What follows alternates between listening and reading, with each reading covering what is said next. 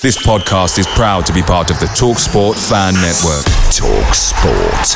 Powered by fans. This Mother's Day, celebrate the extraordinary women in your life with a heartfelt gift from Blue Nile. Whether it's for your mom, a mother figure, or yourself as a mom, find that perfect piece to express your love and appreciation. Explore Blue Nile's exquisite pearls and mesmerizing gemstones that she's sure to love. Enjoy fast shipping options like guaranteed free shipping and returns. Make this Mother's Day unforgettable with a piece from Blue Nile. Right now, get up to 50% off at BlueNile.com. That's BlueNile.com. The TalkSport Fan Network is proudly supported by McDelivery, bringing you the food you love. McDelivery brings a top tier lineup of food right to your door. No matter the result, you'll always be winning with McDelivery. So, the only thing left to say is. You in? Order now on the McDonald's app, and you can also get rewards points delivered too, so that ordering today means some tasty rewards for tomorrow. Only via app at participating restaurants 18 plus, rewards registration required. Points only on menu items. Delivery fee and terms apply. See mcdonalds.com.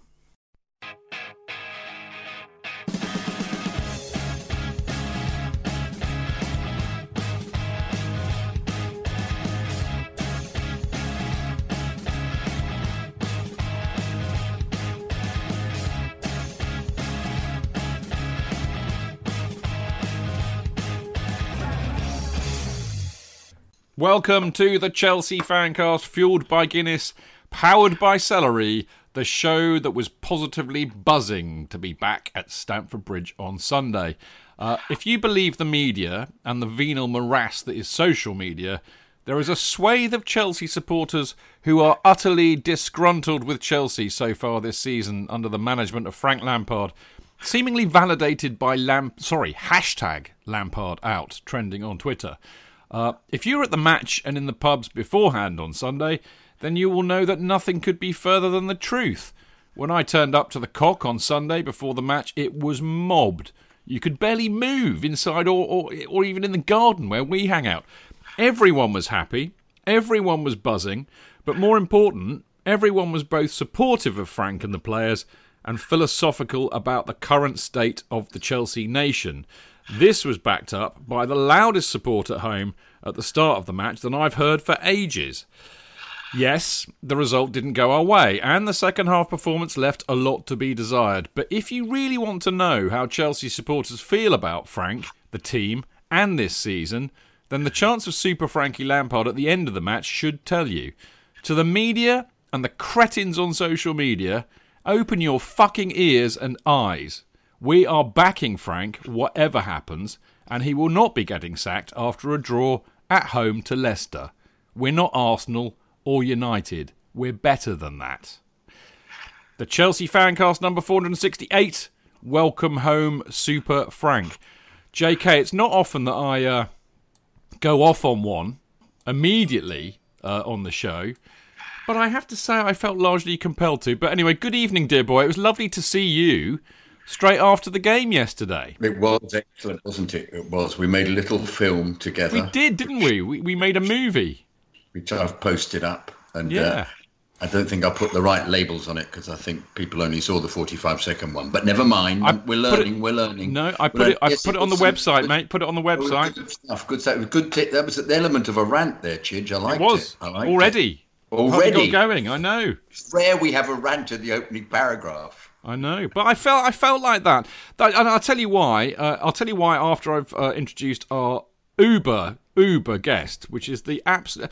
I've missed this man's voice in my ears for the last month or two. How the devil? I mean, what I should say to everybody actually. What one thing that we have done, uh, I've finally done, is that I've got everybody who who does the fan cast with us. We've all got our own little WhatsApp group, so it's it's lovely actually because it means we keep in touch far more than we were were doing beforehand, particularly if you know we're not around. Um, so I've I've spoken to Joe on uh, on WhatsApp, but it's lovely to hear your dulcet tones, my friend. How the devil are you? Yeah, really well, Chidge. I mean, you could have just done a mic drop after that opening and just called it a day for the podcast, I think. well, jolly good. I could retire. but I mean it, mate. I mean, I think. I mean, basically, I think it's largely due to the fact that I was stupidly. In fact, I shall tell you the truth, people. I was listening to Talk Sport this morning because I kind of wake up. It's my alarm. So, and you know that Sky Sports, wherever I bloody turn to in terms of sport radio, there seems to. We'll talk about this in more detail later, but it was just clear they have an agenda trying to, you know, oh, you know, it'll, it'll not last. You know, Perry fucking Groves, he should know better. I know Perry actually, and he's a decent bloke. Funnily enough, you'd never have thought so, but I, he's great fun. Spouting the most appallingly stupid shit. Why don't they actually go and talk to supporters? Not one. I mean, you know, not one of who I drink with and go to the games with had anything other than, you know, it is what it is. We'll wait. You know, we're patient. We're not going to get on his back. So there you go. And I, I, I, if if we don't stop stop me now, I might explode. So I shall get on with the show. Right on the show tonight, uh, we are going to discuss. Uh, a very good 25 minutes and a second rate 65 minutes. But was it down to a state of exhaustion after extra time in the Super Cup final? And this is going to be great fun. We'll be hearing from Lee Scott, who is from TotalFootballAnalysis.com. Uh, and he's a scout and uh, he, an analyst. He knows his tactics inside out. And he, he did a quick interview with him earlier today, and he's going to explain to us, and as, as he did to me, the pros and cons of zonal marking. Uh, in part two, we take a step back and we look at some of the good and less good performances and ask was Willian shocking or rusty? And where are we on the uh, the Frank Lampard evolutionary curve? Uh, in part three, uh, we ask what are the media up to with their agenda against Lampard, as much as I was moaning on about a minute ago, and what is really going on with social media when the match going support, uh, and you know, I'm not just saying the match going support, I know a lot of people who don't go to matches are equally uh, supportive, but uh, certainly the match going support seems very re- resolute. Uh, we also say well done to Ashley Cole, who has announced his retirement this weekend. And in part four, uh, we have lots of parish notices, lots of good charitable and worthy causes to plug, and lots of your emails to read out. There's six tonight. I can't wait. Now, uh, don't forget, you can listen to the show live every Monday, 7 p.m. by going to mixlr, mixlr.com forward slash Chelsea hyphen fancast, where, of course, you can join in the chat by posting on the live chat page, and you can also tweet at Chelsea fancast during the show. Tell us what you think about the games and anything else on the Chelsea. Uh, and uh, I'm delighted to see that um, we've doubled our uh, listeners uh, since we've been on air. Um, I don't know well, where where there, there were so many last week. Maybe maybe they maybe we got all, lots of new uh, listeners, Jonathan, and they realised how shit we are, so they've like not not bothered to turn up this week. I'm all for that, you know. Um, but uh, I should say we have Matt Kalita, lovely English Dan Seven. Loco Coco Pops, which is definitely my favourite name in the Mixlr chat room. We have got Andy Rue, uh, the lovely Mark Aurelius 13, not shy of an opinion, is Mark Aurelius 13. Breedsy, uh, Rob Coombe, Sean B, Shed Up a Man, Kev M, Glide Like Bogo, Wise Dennis, Adam Finnegan, the lovely Claire McConnell, uh, McConnell, who I will be seeing in a few weeks' time. I can't wait. Uh, MHL, Pete, Jack, CFC 1996, Benji Toe, Bob Uzray, Jonathan Perez, uh, so many. Great to see you all in here. Uh, I'll try and read some of your stuff out as the show goes on, if uh, if I can manage. Because you know I'm old, so doing two things at the same time is quite hard for me. But I will try. Anyway, after this little break, we'll be talking all about the football.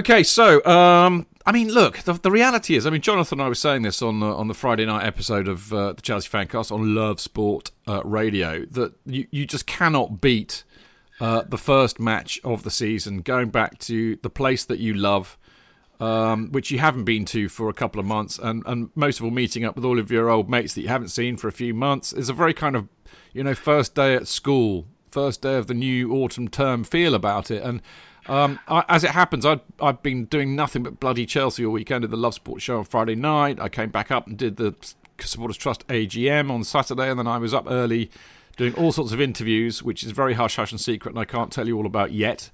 But it was ridiculously good fun. And then uh, I was off to the pub, and I have to say, as I said, I walked into the cock and I could barely get through the pub. It was so busy. Now, if I tell you that, uh, you know, last season it thinned out in there substantially, uh, and I mean, the garden, you couldn't move.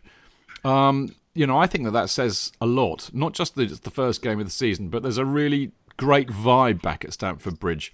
Um, and I'm going to do a few name checks, boys, if you don't mind me waffling on for a minute or two, because um, as Jonathan and I often say, this is probably the thing that, you know, touches our old and fragile hearts more than anything else, really. But uh, we, we saw, I mean, I saw people, I met people in the pub that uh, have listened to the show for years, some less than years, but brilliant to see them.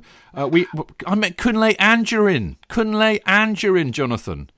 Wonderful. I mean, how fantastic is that? I'm so sorry I couldn't be there, but I was at Lord's trying to get in the morning play and then getting to the bridge, and I just made it in time. I I, thought, yeah, come on, come on. I saw Stokes get his hundred, but um, he got in the way of, of meeting everybody, so I do apologise. Well, I, I mean, I didn't have too much chance to talk properly to Kunle, which is a great shame. But it was lovely to meet you, Kunle. Um, I hope you're listening tonight, and uh, you know, brilliant to see you. Well done for coming over and saying hello. Uh, the wonderful Mike Ferry from Toronto, um, who who's done some writing for us. Brilliant to meet Mike finally. Um, bought me a pint, bless his heart. Gave me a Toronto Blue Jays cap, which I wore all through the game. Um, so uh, if, you, if you're looking up towards Gate 17, you might have seen that. Great to see Mike. I met Jack, who's an English lad. He bought me a pint. He's been listening for about four years now. I had a nice chat with Jack and his mate Ollie, who has assiduously avoided listening to the show, and I did commend him for that, Jonathan. I thought fair play. And then afterwards, when I was hanging, He thought he'd be hooked by it. That's why he's been sort of straining. He- He's No, know. He knows. He knows. It's like crack cocaine. Once he starts listening, he'll never be able to get a normal life again. Exactly. Uh, and afterwards, uh, I was loitering, waiting for Jonathan. Uh, you know where he sits in the posh bits, and I, and I and a lovely lad called Grant from South Africa came up to me and shook my hand and said, "Hello, um, you're Stamford Chidge, aren't you?" And uh, had a nice quick chat with him. Um, but the cock's great fun. I mean, we've. Uh, I, I should tell you, breaking news that uh, we have a cock wat- WhatsApp group for all of us who drink together in the cock. And uh, under my instruction, we have now because sometimes we turn up, sometimes we don't turn up. So it seemed to me to be sensible that we call the cock WhatsApp group "Cock or No Cock." yes, I'll leave that hanging there. Um, so there we go. So I just wanted to get that in and say thank you to the peeps that we, we, we bumped into on, on Saturday or sorry Sunday. It was really lovely. I mean, just beyond lovely to see you. I mean, it really is. You, it really makes our day when we, we get to see you and have a proper chat with you. It's lovely. Anyway, so yeah, if you're over, that's what to do. Come over and say hello. Now the game. Um, I just thought, what a brilliant, brilliant opening. It was just so. I mean, I don't, I can't, I don't think, Jonathan, I've, I've heard the bridge that noisy uh, at the start of a game a, a normal Premier League game for ages. So, Deservedly so, wasn't But it? even Because before they kicked a ball, We were excellent. We were completely excellent. And as you say, should have uh, three or four goals up. But it wasn't. Um, I mean, but this was even before they'd really kicked a ball. It was kind of unconditional support, which is kind of what you want. I thought it was really special, mate. I've got to be honest. I think the, the banners helped enormously. I think we are the shed banners, quite quite brilliant, um, and the amount of organisation to get everybody um, holding cards up. I don't think it quite worked. I was saying I think they had a they had another banner and they didn't have a pole for it. The, the Hmm. pole was broken or something. But uh, no, it, it really it really helps with the the atmosphere and. Uh, um, I mean, rightly so. You know, prodigal son returns. So, uh, um, and as you say, we're we're we're all completely behind him, and we're all completely we're aware of what he's attempting to do. So there is a, a wonderful feel good factor in the whole process, and it was it was then rewarded with this fantastic first, particular the first ten minutes where we should have taken the game completely away from them. They were blown away completely by such a um, such a brilliant paced attack. I mean, that's but that was probably our, our, our undoing, wasn't it? The uh, the speed and energy. So well, we'll get, we'll get on. Yeah, we'll get on to that in a minute. I, I mean, I just thought, you know, we talked about this. Uh, oh, by the way, Jonathan recorded a little video of me and him, which is quite fun, up in his posh bit, you know, uh, in the dining room. Uh, but we talked about this then, as I recall. But I, I just thought, uh, Joe, that we were really up and at 'em, and I like that. This kind of pressing game, lots of energy and everything. As Jonathan said, we should have been, uh, shouldn't, could, could, and should have been three 0 up, really, shouldn't we? Uh, but uh, let's talk about this Mason Mount debut goal because I thought that that was special. In fact, I didn't realise how special, Joe, until I got home very late and watched it on Match of the Day. But you know, dare I say it? Dare I say this, Joe? But there's there is a bit of Lampard in this lad. There really is. I just think the way he gets into those goal scoring positions from midfield is very interesting, and he's under a very good tutor to do that, isn't he, Joe? The more I see him play, I mean, I saw him play quite a lot last season. I've, I've watched a ton of him in the academy, but sort of as he kind of finds his his own profile now as a as a footballer at Chelsea, and I'll stress the good part here. He reminds me of the good Oscar, like when Oscar had his great games, and you felt that this was a potential superstar player, but then he'd go missing for like the next ten.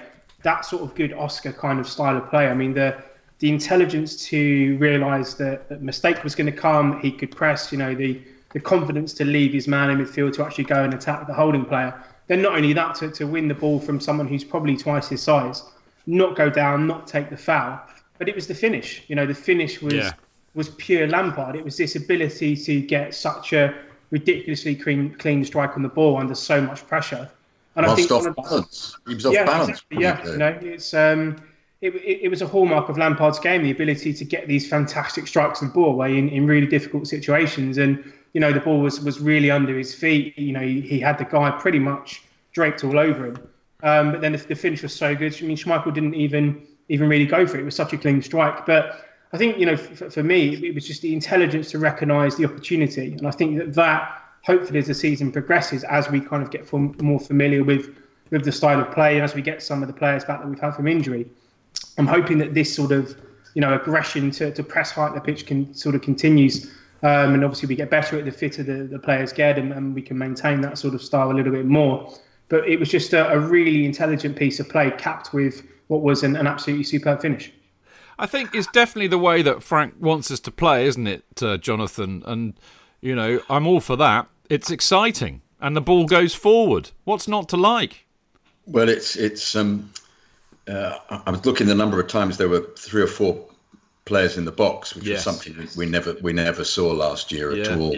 And uh, um, it's the pace; it's just completely brilliant because uh, it shocks teams. It shocked United in the first half, but but once again, the dilemma is um, how you maintain that, and uh, uh you can't have any any slackness in it, and you. You, you mustn't give the ball away. That's the well, that's the dilemma because everybody is playing playing this system. If you've got everybody up there, um, and they break quickly, then then the pressure's on. Well, but, uh, indeed, you know, I think, it, it, I yeah, think we need to, we need, we need to put them away. What I liked as well was he was even there for uh, Mount was there for the header, which he just hit straight at Schmeichel, if you remember. But um, uh, yeah. there were some decent crosses in as well. I suppose what it is as well is it gives them because they're so quickly there. There is less. Um, there are less people uh, pressing them from in defence. There are less people closing them down. So you've got more option to to actually pick a player out because I thought Dave got forward quite well and, and actually delivered a, several interesting crosses, which hasn't been the case mm. in the past. So, uh, but it is so based on this energy, which, as you, we've been saying, they only delivered for the first 25 They did. And I was really quite happy that Frank was honest about that, actually. He didn't sugarcoat yeah. it at all. But before we get into the, the other side of the match, which is the second 60 second, 60 uh, minutes that uh, he wasn't very happy about. Just going to let you know about this. Mason Mount is the first English player to score for Chelsea under an English manager since Dennis Wise under Glenn Hoddle against Blackburn in May 1996, and he's the first academy player to score on his home debut since Paul Hughes did. Uh, Paul Hughes, everybody remember him? Of course you do. Uh, Chelsea versus there. Derby County. Chelsea versus Derby County on January the 18th, 1997. Of course you were, mate. Remember that? Do you remember the score? Uh, no. Nope. Three one. Three one, mate. Yeah. But there you go. Sense. Right, let's let's get into the you know the other side of the coin, as it were, because there are two. Um, I have to be honest. I thought I think there are a lot of mitigating issues here. I'm gonna I'm gonna leave the set piece and the zonal marking for the end before we, we run in the interview with Lee. But you know, as ever with Chelsea, we sent, we tend to forget that there is another team actually on the pitch. Uh, and I thought Leicester were pretty cute. I thought Rodgers changed it tactically, and of course, the key to that for me was Maddison, James Maddison, who I think is a very good player. And he was much cuter with his movement in the second half, and, and it really caused us problems, Joe, didn't it? Yeah, I mean, I think the the biggest problem that we've had going from last season to this season is it's pretty much the same. It's that space in front of the back four and, and who plays there and how yeah. they occupy it. You know, for me, I think this is probably the biggest conundrum that that Lampard uh, and Morris and Co have got to figure out because this sort of chasm of space that uh, particularly that Maddison found in the second half was was ridiculous. I mean, I counted probably over ten times where he received the ball kind of goal side of of whoever was meant to be sort of playing holding midfield at the time. And I think it, it looks to me like you know whenever you sort of turn that midfield that we have starting or the, the midfield that finished the game, that we look in in acres of, uh, or we look in you know so much trouble when when we get turned. You know, they're not the most athletic midfield. They're not the most defensively sound or aggressive, and I think that that is a, a huge problem. It, it seems you know, sort of going forward, that there's almost this blueprint to play Chelsea now, where you either play two very narrow wingers in in, in those kind of inside forward channels that, that, that sort of you know traditionally maybe players drift into, but if you start them in there or just play two number tens, you know, you can see that them just picking up the ball with, with so much ease and so much space that it doesn't really matter how talented the player is. If you give a, a Premier League player, you know, 10, 15 yards of space running at a back four, you know, it's likely that at some point they're going to pick out a, a decent pass and, and, create some chaos. So I think that probably for me was was the the most interesting thing is, is how that's going to be solved. And I, I don't know if you saw some of Kurt Zouma's comments after the game. Um, he was sort of mentioning about the you know maybe not playing such a high line and getting used to sort of playing this sort of new style of play. But I think a lot of this kind of goes back to last season as well. Is just how do you how do you close some of the spaces that you see in front of the back four because personally, I mean, I've, I've not, I'm not a huge Jorginho fan in that position. I think he's a good footballer, but as as a holding player in the Premier League, I think people often forget that he is a holding player. He has to screen the back four. He has to protect the back four.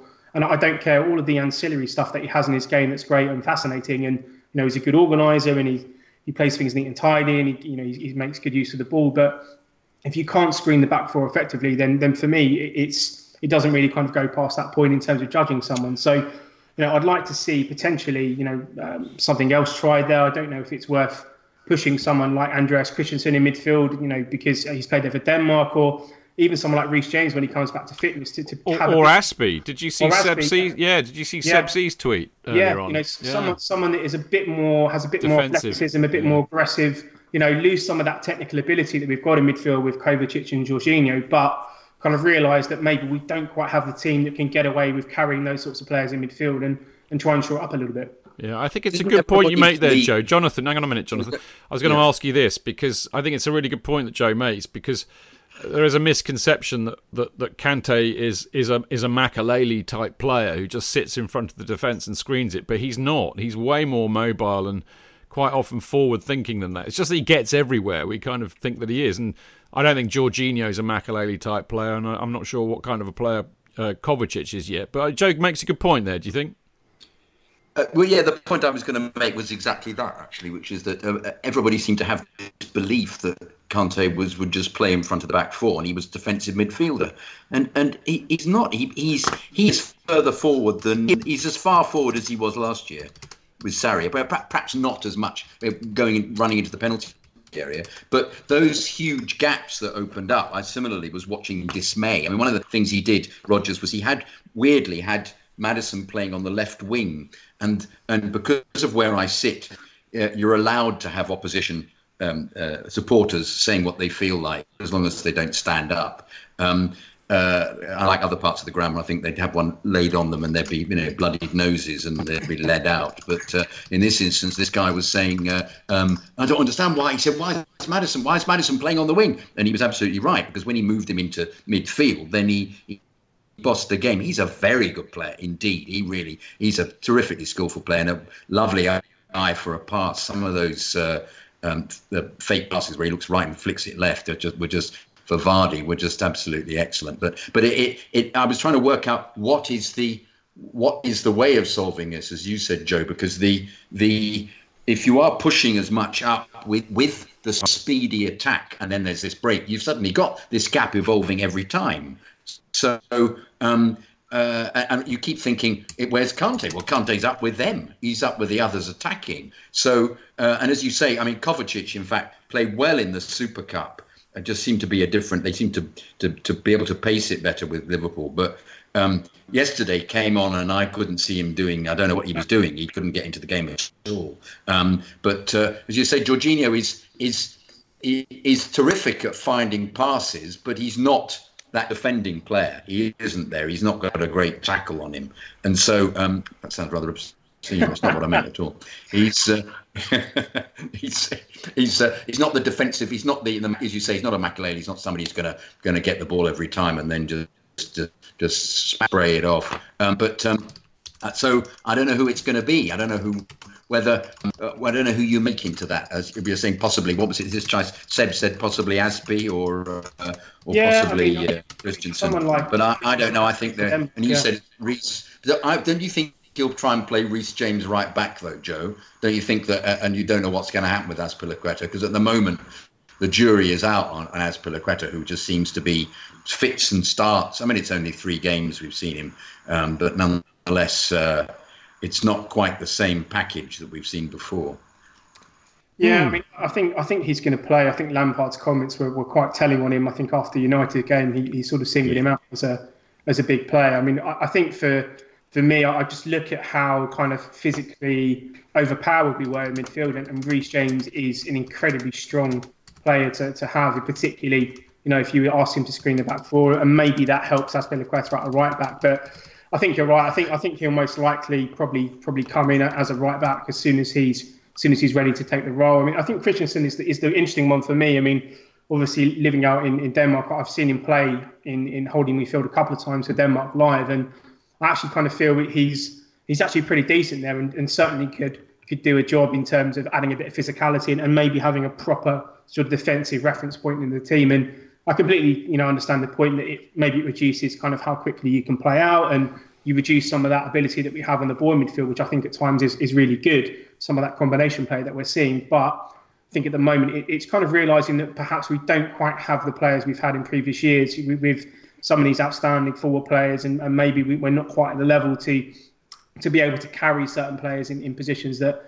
That, that require a slightly more kind of robust touch. Was- So, Was yeah. that a Matic? Was that a Matic role? Before, So, uh, or that- that Matic, uh, Absolutely. Jonathan No, I mean, I, I, I mean, look, this goes back to what we were saying about Kante and the holding role. When when uh, Kante first turned up, Matic was playing the holding role. That was exactly the point. I'm just going to move this on, chaps. Actually, one of the things that Jonathan and I talked about last night, which I, I mentioned, I think, Jonathan, was that you know, and I think it picks up on what you were both saying. Actually, is that you know, we, we this we know we're not we we are uh, you know we are living in a very different Chelsea world than we're used to. But I, I thought this was particularly interesting. Actually, I thought that we played, you know, basically uh, as Leicester got into the game and, and and started playing really well. I thought we played like a team that hasn't won yet this season. It looks like our our confidence is quite shakeable.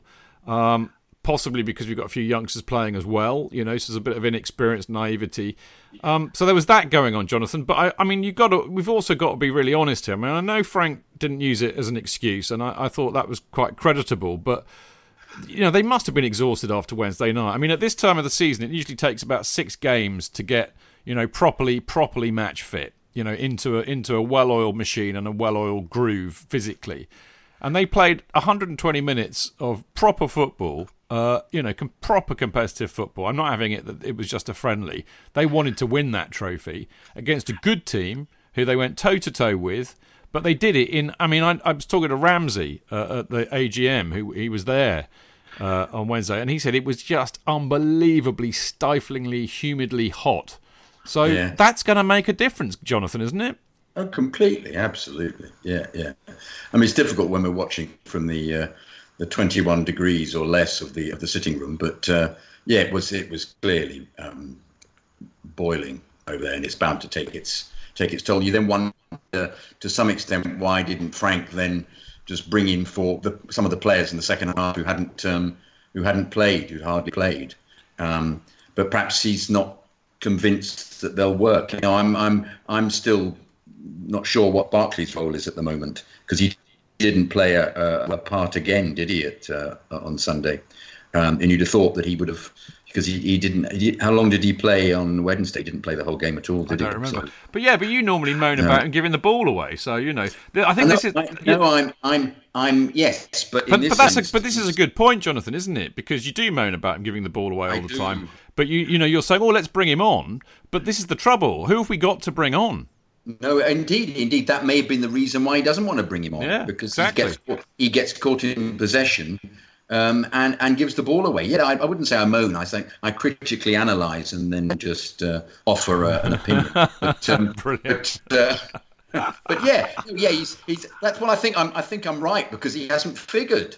I think I think Frank sees that as well. That he is too often caught in possession. But I was just thinking if if he's watching the game running away from us, he might think, well, let's bring him on he's got a very good shot on him, and he does get forward, and he scored a lot in in pre-season, and everybody was hailing him as rediscovered, and he's got he's no longer wearing the straitjacket, and yet when he played in the United game, he just looked poor. So you know, he gives the ball away, and he's not very good defensively. But I mean, yeah. this is what we know. I mean, either you train that out of him, or you accept that and you play him accordingly, and ultimately that's not something within our gift. I'm I'm just going to move this on because I think there's another thing that we didn't quite pick up on, and I think I can't remember for the life of me. I think it might have even been on Match of the Day, actually. It might have been Tim Cahill, of all people, but I may have heard it somewhere else. I don't know.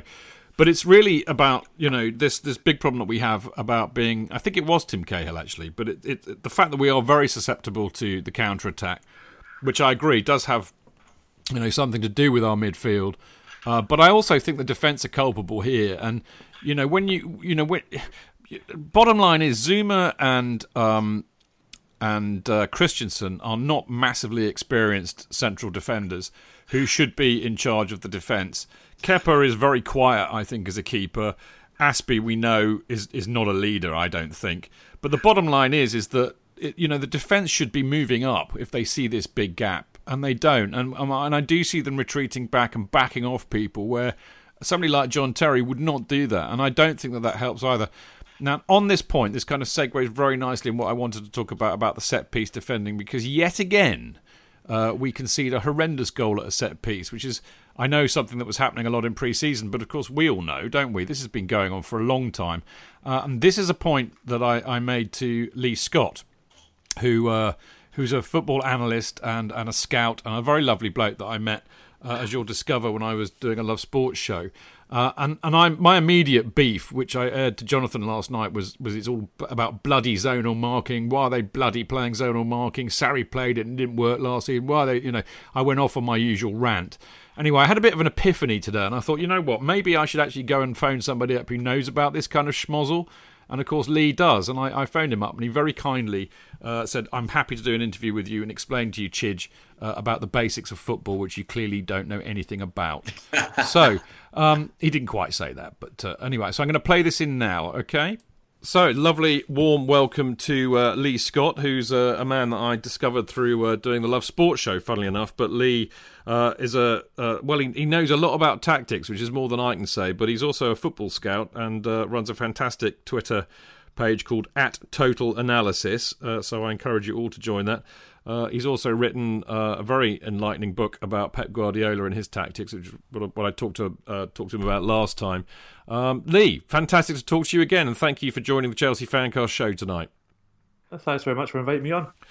Absolute pleasure, my friend. Um, the reason, uh, I mean, I know I spoke to you earlier on today, uh, giggling a little bit because uh, it, it, dawned on me uh, after the weekend that uh, I feel that I've spotted uh, something of a malaise in uh, Chelsea's uh, ability to defend at set pieces, which is something that a lot of Chelsea fans have been talking about for quite a while because this is not recent. This has been going on for quite a while. In fact, in my opinion, certainly since John Terry and Didier Drogba left, but uh, it seems to have become quite endemic recently. And I was watching a, a, a, game on the box the other week, I think, and they were mentioning that uh, Chelsea uh, are marking zonally uh, at set pieces, at corners particularly.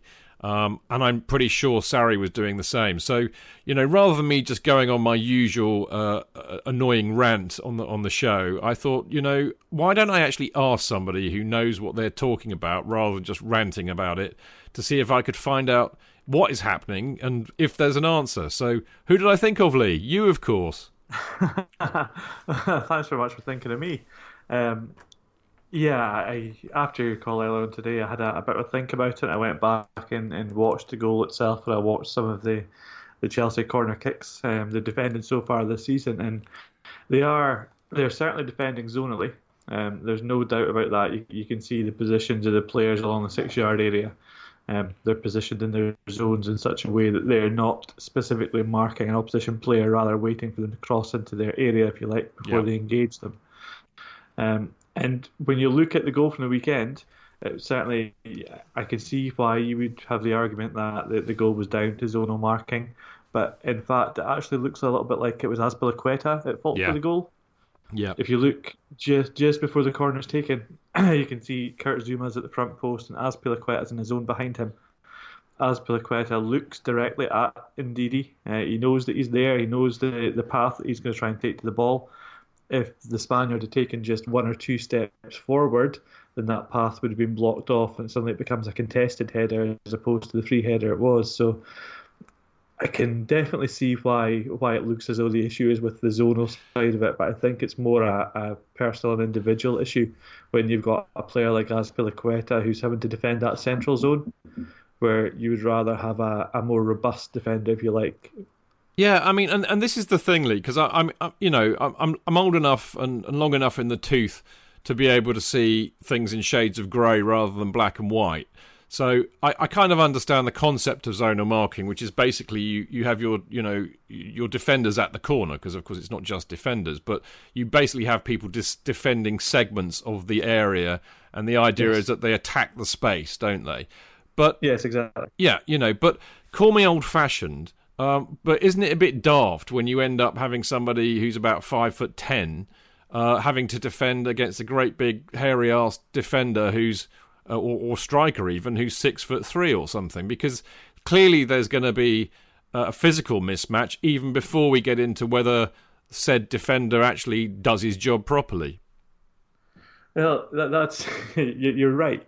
And if you look back at the, the Super Cup match between Liverpool as well, there, there was one point Yeah. when Liverpool had a corner, and N'Golo Kante was he was physically man marking Virgil van Dijk, and the images border on comical because obviously Van Dijk is towering Yeah. over him.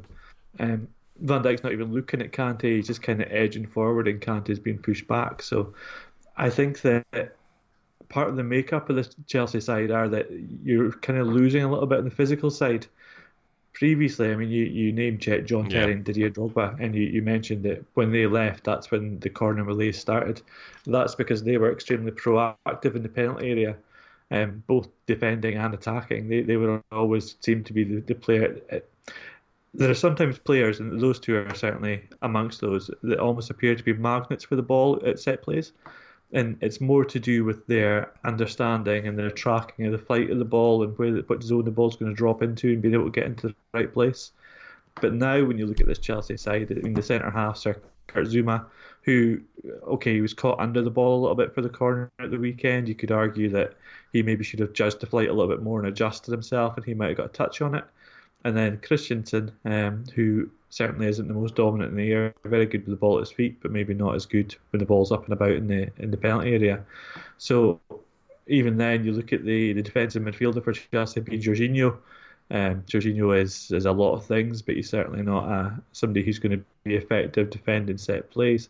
So I think rather than just saying that it's down to zonal marking, it, it kind of feels like it's it's kind of you could attribute the, the problems that Chelsea are having with their set plays to the, the squad building as well. Yeah, I, I think exactly that, and that's kind of what I was alluding to with seeing things in grey. But here's the thing: I mean, look, you know, what, what's what's the case for for zonal marking as opposed to man to man marking? In man-to-man marking, yeah, it's very much one-on-one with individuals. So you're relying each and every time on your player knowing which man he should have, on not being blocked off when the players are moving through the penalty area, and being able to track the runs that are being made from deeper areas as well. So it can be effective, but then if you think back to, to before Chelsea had my, had um, zonal marking at corners, a lot of the times when they would concede a corner, it would go down as a certain player's fault. That player lost his man, that player didn't jump, that player didn't block off. Now everybody just looks at zonal marking and says that the issue's to do with zonal marking. So, whilst man-to-man marking, you, you obviously track your men, you, you hope that you're going to be able to get your runs right and you're not going to get blocked off. But with zonal marking, when it's done right, you should have players in the area along the six-yard area. That's the only part of the box that Yeah. you're zonal marking. You're not zonal marking the, the 18-yard area. So when we talk about zonal marking, it's only four or five players. And typically, you don't have anybody on the post because the player who would have been on the post is marking that zone at the front post or the, the back post. And then the other players are arrayed along the six yard area, ready to block any efforts or get headers away. But a lot of teams now have a hybrid system whereby you have those players zonally, but then you have an element of man marking as well, which is I think why we saw N'Golo Kante man to man with Virgil van Dijk in the Super Cup. So I think there are there are elements of both in the, the way Chelsea are setting out for set plays, and I think going forward, the, the best idea for Chelsea would be to maintain that and just to, I don't know, maybe you need to you need to make sure that your players understand fully their responsibilities. I mean, as Azpilicueta, like I said, if he'd stepped in a little bit, then he would have blocked off Ndidi, and maybe the, the dangers averted. Mm. I, I I get that, and, I, and and one thing I have picked up is exactly what you said. Actually, it's it, it's the zonal marking really comes in on the six yard area and it is about four, maybe five players. Sometimes you can actually have somebody on the post as well as I believe, but I think a lot of sides, excuse me, a lot of sides do a do a hybrid, which is what you're talking about, which seems to me to be the best of both worlds. And I and you're right. I mean, ultimately. You know, you can't legislate from players making mistakes. They're going to make mistakes occasionally, and also sometimes you are going to lose lose a battle against a player. You know, somebody's going to outdo you. It happens. Um, but you know what what what I what I fail to understand is how you end up with a situation exactly what you pointed out in the Super Cup, where you get such a ridiculous mismatch of Kante ending up effectively man marking Virgil van Dijk. So what I'm really saying is that is is there not an issue here with a bit of leadership as well, where somebody in the team, you know, preferably the captain or the or the main defender, uh, says, "Hang on a minute, we'll, we'll, we'll make sure we've got you know some good matchups here, so that somebody like Kante doesn't end up with being having, having to mark Van Dijk." Yeah, hundred percent. I mean, before any game, the, the coaching staff will lay out the set piece routines and who you're expected to mark in defensive set pieces. So there will have been a conversation at some point, I believe, in the, the Chelsea coaching staff about Van Dijk and how they're going to manage him at corners and free kicks that, that are likely to come into the area. I think again going back to the, the John Terry question though, if you had John Terry on that pitch and he saw N'Golo Kante marking Virgil van Dijk, he'd have been straight over and pushed Kante out the way to mark him himself. Yeah. That was previously back in those days. We, we kind of, it wasn't that long ago, but I'm saying back in those days we kind of used to see these matchups a lot more. The biggest centre half will mark mm. the biggest centre half. A tall striker is marked by a tall centre half, and so on and so forth. And it kind of evens itself out. So Uh, as soon as you saw that issue with Kante trying to mark Van Dijk, fair play to Kante. I think he's the kind of personality who will just decide to, to take on himself that he will go and negate that threat. It might not be the best idea aerially, but he'll try. I think that you have to wonder where the breakdown was between the coaching staff and the playing staff. Did the coaching staff not lay out the plan properly? Did the playing staff try to adjust on the fly on the pitch in order to to make up for some shortcomings in the instructions they were getting. That's something that's really unclear just now. Mm. I think that until you get five, six games in, into a season, you really don't know exactly where the, the shortcomings are in terms of set pieces. But nowadays in football, set pieces are so incredibly important.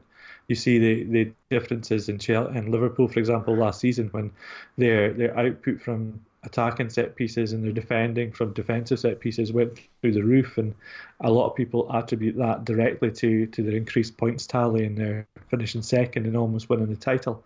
Um, I think that for a coach like Frank Lampard, for his coaching staff coming into a team like Chelsea, I think that looking carefully at set plays and being able to put something concrete in place is not an easy fix, but something they could do in the short term to perhaps ensure that they were picking up more points. I think abs- absolutely, Lee, and I think you know we all get a bit frothy at the mouth as supporters when we see things going on.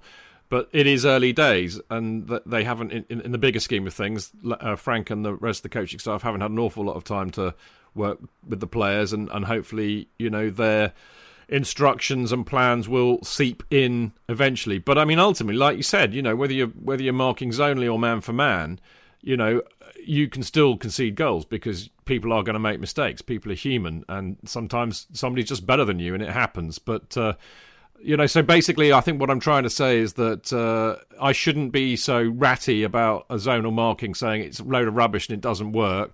Ultimately, it's the same as it ever was. It's always about the players and and their ability or inability to do things right occasionally. Yes, I believe so. Um, it's the same as any tactical concept, though. You can talk about.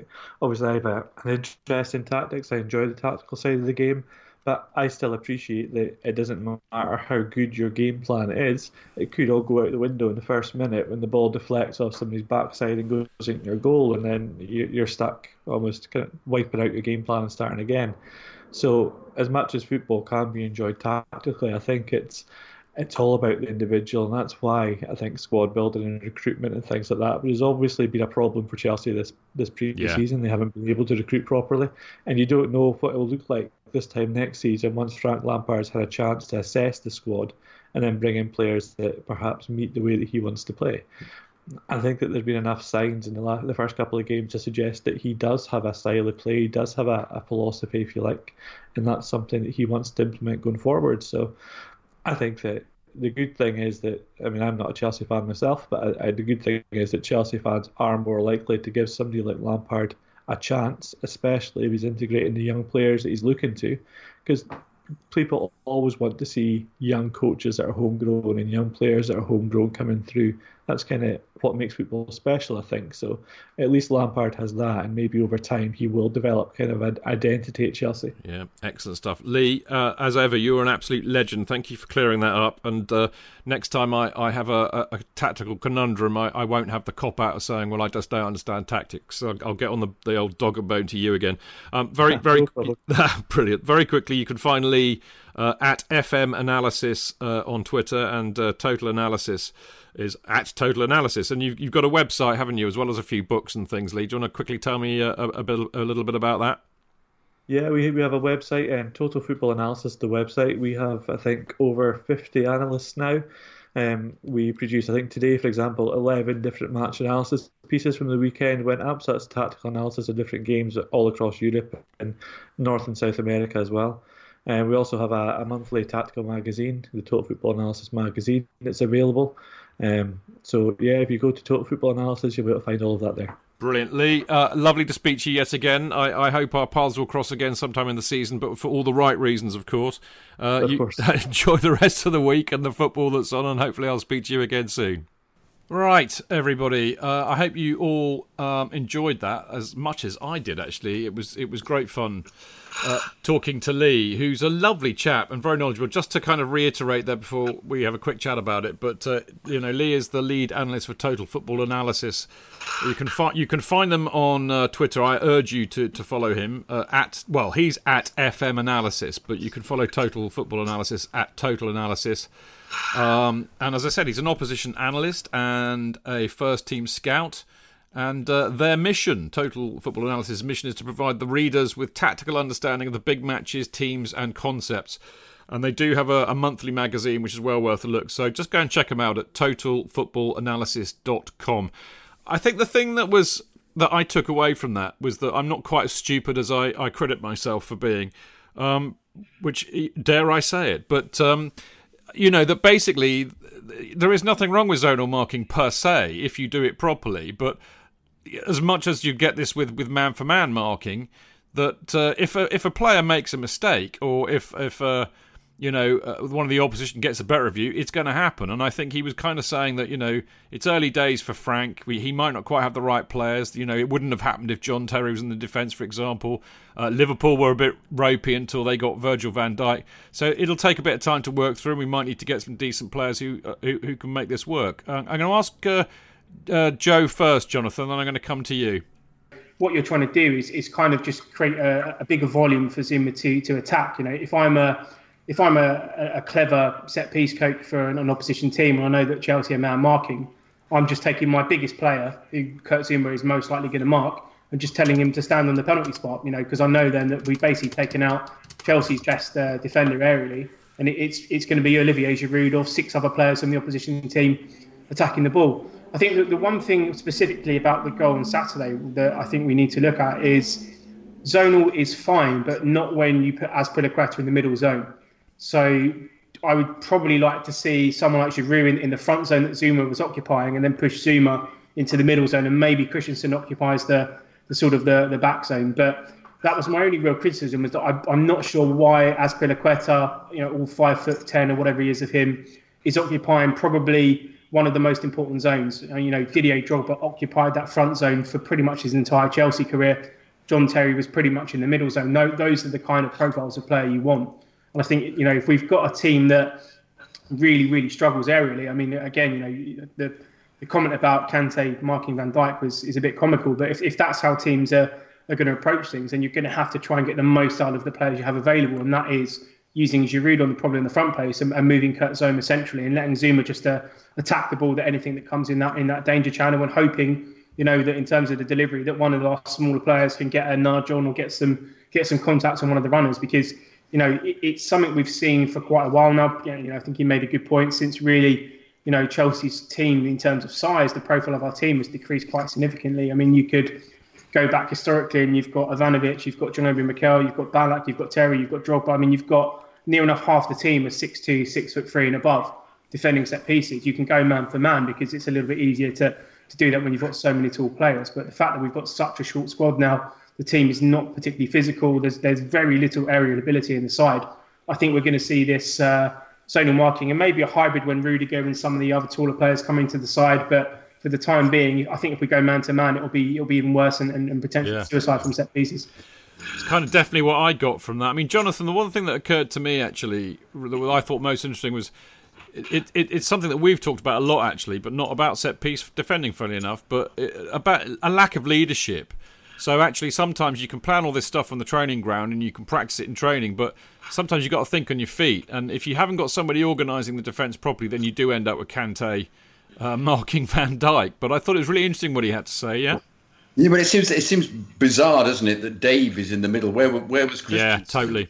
You know, where was Christensen? Where was? Uh, I suppose they are going for the, the strikers. It was just that the Ndidi was uh, is one of the taller centre halves there, and he had a he, he from his reaction on Match of the Day when he was it was he was um, it was pointed out to him that he'd been caught in possession. He thought he was going to burst into tears. So he was clearly looking to uh, the shame of it of being caught on the edge of the penalty area. So he was looking for revenge. Um, uh, and the amount of energy that he had coming into the box. I mean, I, I, I like the fact that it doesn't really matter what plans you have if you've got somebody really determined. I mean, it's like Harry Maguire, who just seems to be very, very capable of getting above everybody else. Um, uh, he just has that determination, and you can't. You, you well you can cater for that you can you can make sure that somebody else has the determination but um, I, I, I don't think that I don't think we've ever seen Dave particularly be wonderful at corners. Um, the number of times where he's not quite there, despite I mean, I, am I'm, I'm feeling so dreadful giving him having having a go at him all the time because it's a big hatchet job because he has been a completely phenomenal defender for us. But it, it, there are certain areas that he's not, n- never been brilliant at, and one of those has been um, heading the ball away from. Uh, well, I think when he was playing in the three with Conte, he seemed to be um, very reliable as a header of the ball. But uh, at a fullback, I've not ever been convinced with him. Or once again, I'm contradicting myself. I think actually under Mourinho at the very beginning, he seemed to have springs in his feet that belied the fact that he was five foot ten. But it's not happening at the moment.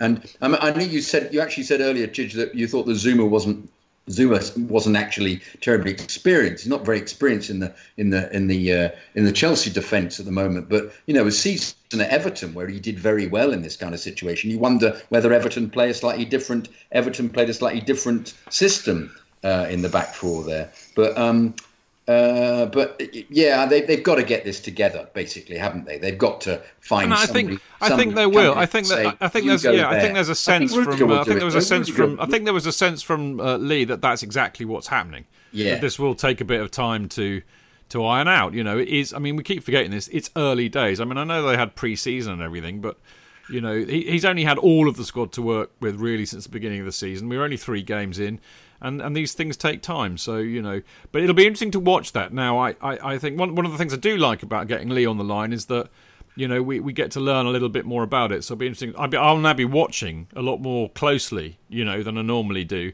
Uh, obviously, not when the when the uh, the action's down the shed end because I can't see that far. But I'll keep my eyes skinned at the Matthew Harding end.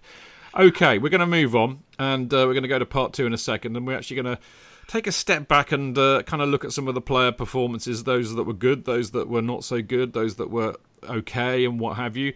Uh, but in particular, uh, we're going to have a look at Willian, who uh, I think was shocking in a sense, but was it because he was shocking? Was it because he was rusty? Or is there something else going on? And uh, and we'll talk about where we are on the Frank Lampard evolutionary curve. We'll see you in a second.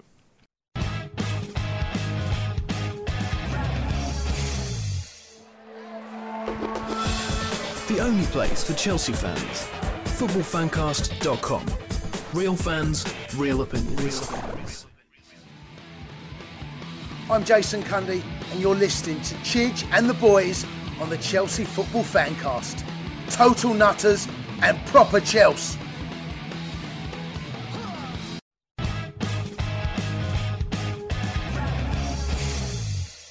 Right, welcome back. This is the Chelsea Fancast tonight. We've got me, Stamford Chidge, him, Jonathan Kidd, and him, uh, Joe Tweedy. Uh, so we've got a really good team tonight, of course. Now, uh, quick uh, a quick shout out for the website chelseafancast.com. Uh, you can actually listen to this show directly from the website, which is fantastic. I put a little blog up before we go on air, and there's a little live player on there.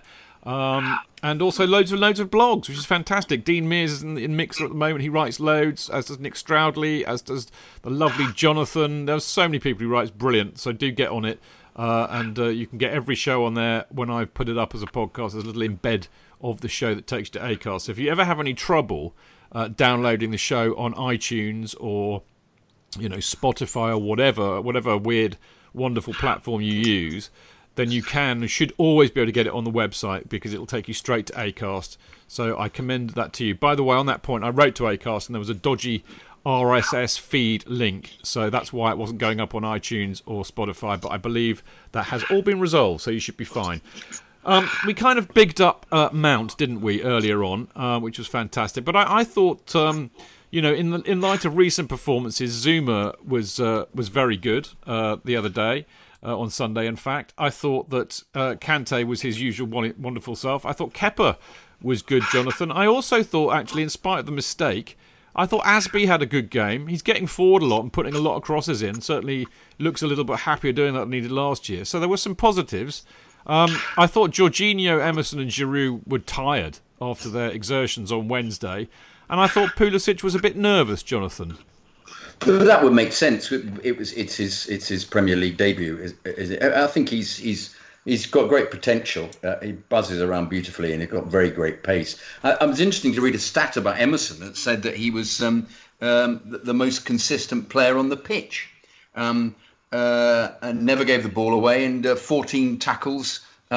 Because I'm I'm, uh, I'm I've been a bit of a, a, a critic of his because I, I, think he takes an easy way out. He tends to just pass the ball back as a kind of default. But um, apparently he was uh, he was very solid indeed. I thought Giroud, um, uh, was, as as was pointed out on Match of the Day, looks um, was much more mobile than he normally is, and uh, can be a terrific terrific uh, target man. That wonderful um, chest that he gave, just chested it off to Pedro, who hit the side netting at the very beginning, was a terrific move. And his flick back for Kante, uh, which just got blocked, um, was a, another terrific move um, involving him. So uh, um, once involved, he's clearly very skillful, Giroud, as we knew.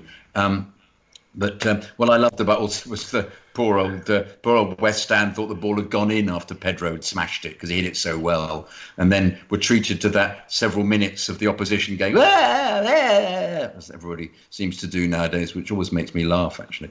Um, but uh, yeah, yeah, I thought um, I, it's tricky to know as we've been talking about what role Jorginho is playing for me at the moment because he he's he's so accurate, but you think you know. I, what what else is he contributing? Uh, particularly in the second half, when it when it's all working, you can see he's a decent cog. But otherwise, I, I'm I, I can't work out what's happening other than this enormous hole that keeps appearing. But um, but I, I, get bemused the fact actually I don't know why Giroud was off at 60 minutes. Can you tell me if anybody knows in Mixlr as well?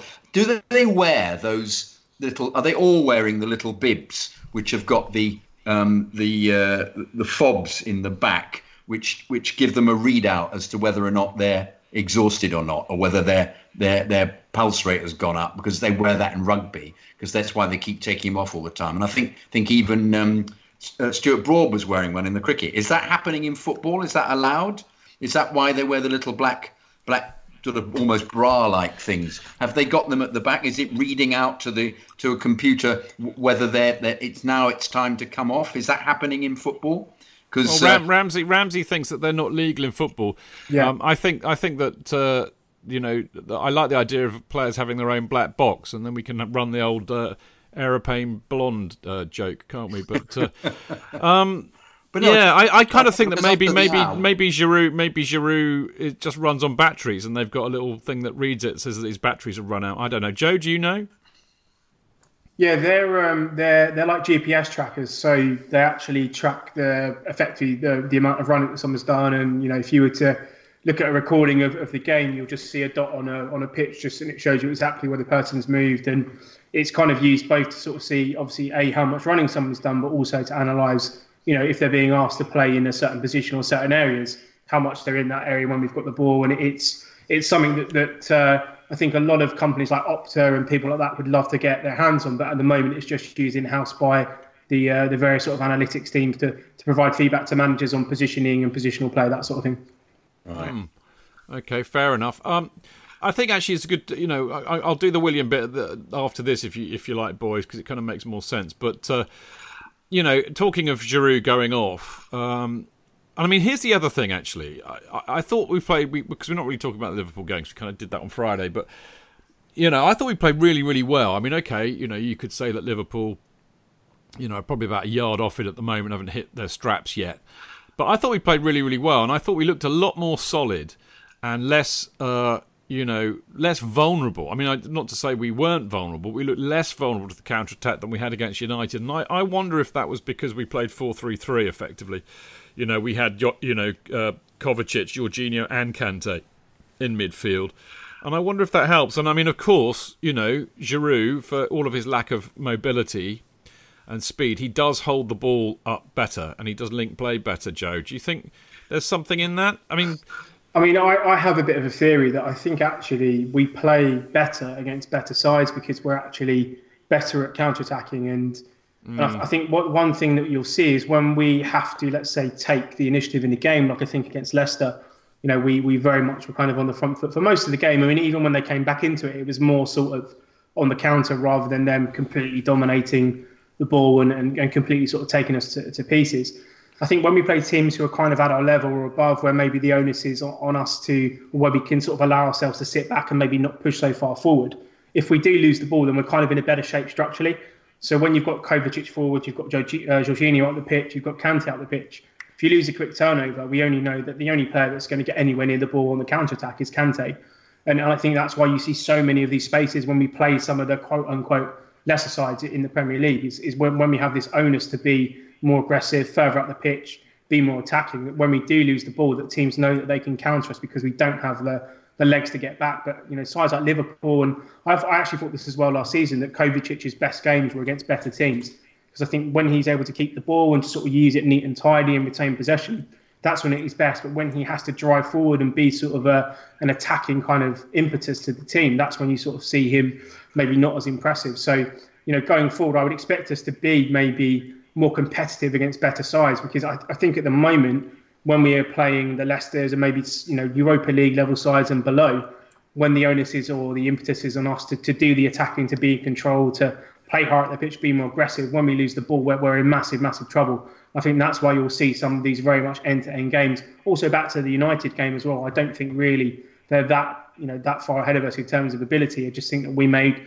some silly mistakes conceding possession, and we were so high up the pitch that they got in behind us really quickly. So it's going to be interesting to see this season how how that kind of progresses because you know we can't sort of play this almost basketball style against teams that are around us and below us, and hopefully you know hope that we outscore them. You know, equally, you know, it's it's a little bit easier maybe for us to play on the counter to be a little bit more compact, a little bit more defensive against the cities and Liverpools that, that, that we're going to sort of come up against this season. But yeah, it's it's going to be one of those things I think that maybe changes when you get some slightly different options coming back um, into sort of midfield and maybe some slightly different options up front. But at the moment, it feels like very much when we're on the front foot that we are literally one one bad decision or one bad pass away from from having a team counter attacking us and being on our back four within two three seconds.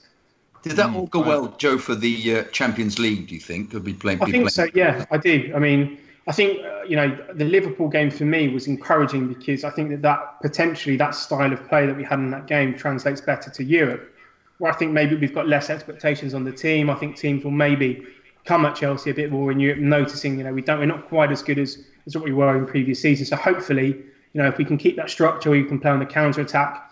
You know, we do have the ability to nick goals, and we can we can defend when we're when we're not forcing the issue. So maybe that translates to Europe, particularly if we can get out of the group and maybe get past the, the sort of first round of 16. If you're into the quarterfinals and you've got one of the better sides in Europe, you know, if, if they're in possession and, and we can make it difficult and counter, I think that plays into our hands. But obviously, the, the problem we've got is that when you play Premier League, well, you know, the, the onus is going to be on us for 70, 75% of the games that we play. And I think until we can figure out that that relationship between the sort of back four and midfield and, and this, you know, kind of, I suppose, determining when we press, how we press, how aggressively we press, you know, as soon as that press was was beaten, as soon as Leicester kind of figured out what we were doing after the first 35, 40 minutes, it was a bit of a different game. So I think, you know, that once that, that's figured out, hopefully we'll become a little bit better in terms of how we deal with defending transitions. But at the moment, it, it just seems like it's it's one mistake and, and teams are sort of running at Zouma, running at Christensen, and, you know, you're just hoping that Kante can sprint back 50, 60 metres to make a challenge or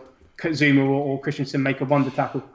It do- doesn't help though, and this is I know a real hobby horse of Jonathan's, and I, and I actually agree with him on this. It really doesn't help in terms of being vulnerable to a counter attack if you lose possession, and and I do wonder sometimes, Jonathan, whether they wouldn't try. I mean, I know that they're trying to move the ball around really quickly, and I know that they're trying to move the ball around really quickly going forward, and I, I applaud that.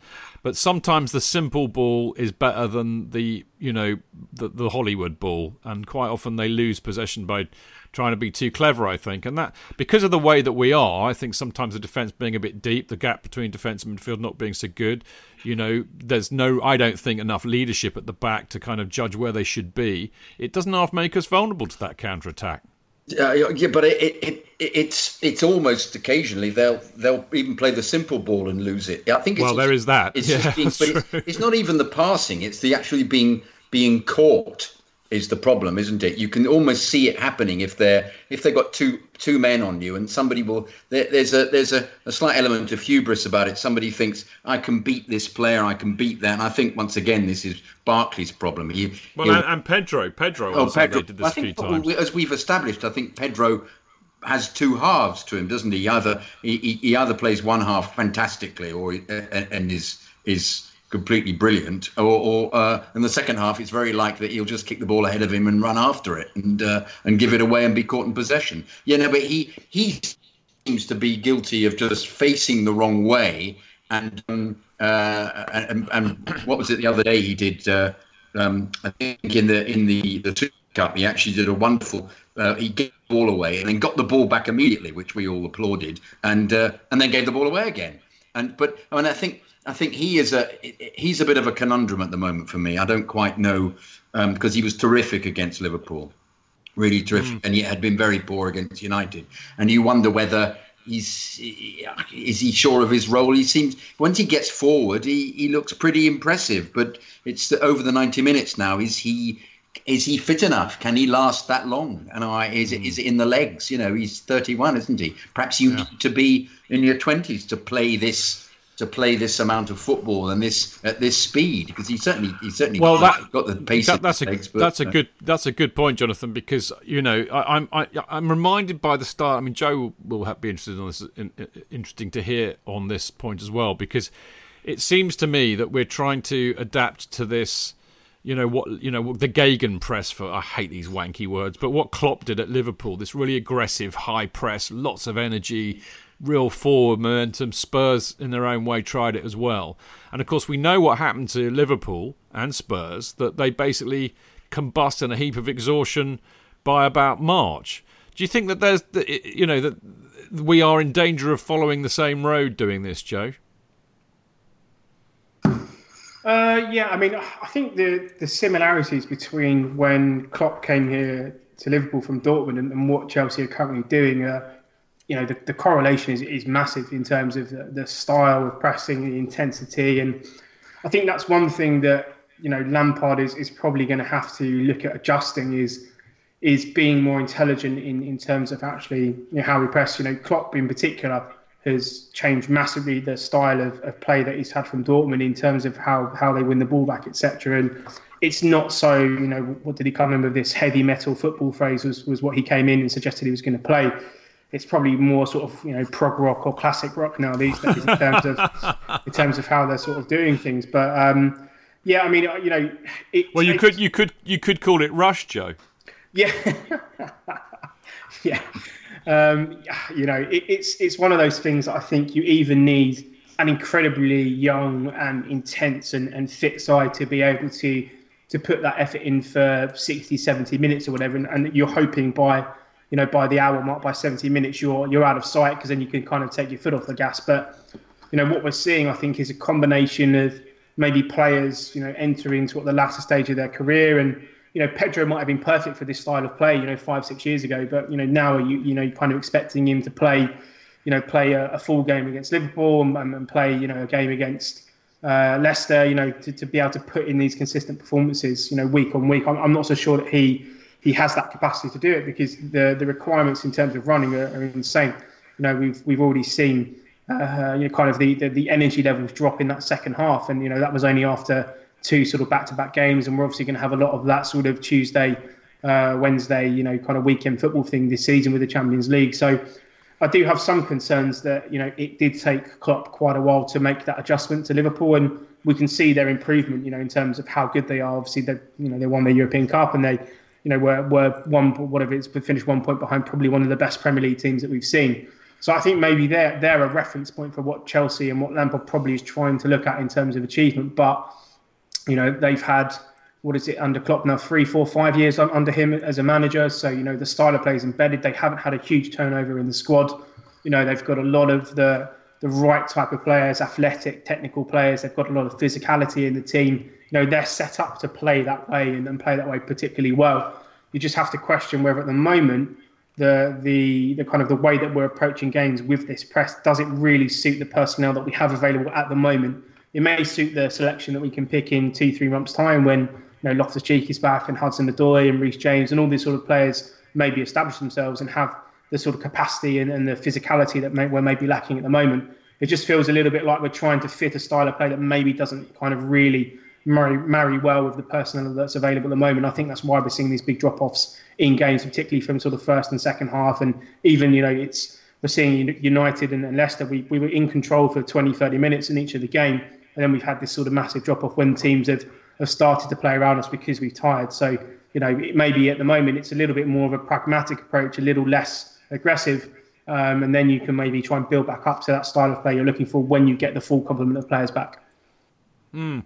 I think what's interesting though is that you know I, I will be a little bit cross actually if I, if if I spent most of last season criticising Sarri for being really kind of intransigent and dogmatic about just trying to apply, you know, basically put square pegs in round holes by trying to apply a system to a bunch of players to whom it was un- undoubtedly and wholly unsuitable if Frank and Jody do the same. When really, particularly in this year, where we have what we have, we have no other options in terms of the players that we have. So you really have to uh, adapt however you want to play to the players you've got at your disposal. But we'll see. I just want to move this on to Abraham and the strikers because, of course, the other concern that we do have, you know, we, we are better at attacking, it seems, but we are not putting the ball away. We scored one goal. We should have scored more. Um, and there seems to be some sort of a debate between whether we should have Abraham up top. Is he ready? Is he good enough? Uh, or, or Giroud, who is good enough but is probably very immobile and doesn't score enough, and all of this kind of stuff. Um, I just wonder, really. I mean, with with Abraham, number one, I think you know he's young. He's going to need time to really uh, uh, adapt to this level of football. But I think the bigger problem, really, and I heard this. I can't remember. It might have been Kerry actually. I was speaking to the other weekend. But anyway, the bottom line is that Tammy Abraham and Giroud are basically big target men but we still don't put. I mean, I know Azpi was trying very hard actually, but we don't put enough balls in the box for them. I think we're still trying to play and pass through and, and, and, and hit them. I mean, I know Tammy's an off the shoulder player too, but I just wonder if we. If, if it's also a lack of service for these chaps, Jonathan. I, I think it's accuracy as well. It it, it's interesting to watch um, uh, Maddison, who is a very accurate crosser, particularly his free kicks, which have which are, are startlingly accurate and dangerous one of them went all the way through the defence. Remember, it bounced. Um, and but Tammy missed. Uh, uh, uh, Azpi got a very good centre in, and Tammy missed it.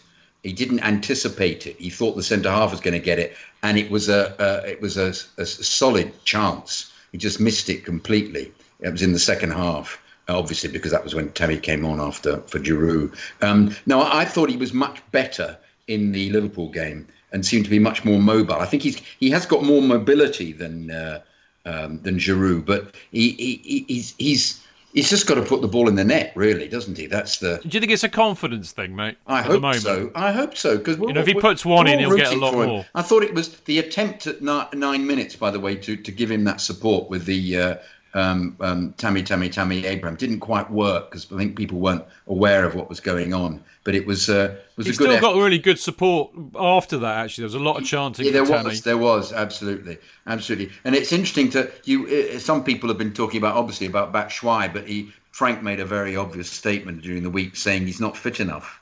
He's got to be fitter to play in that setup. So, and he's not being sold. They want the three, which is absolutely fair enough. They want three strikers, but uh, he's not being loaned out or sold. He just wants him fitter.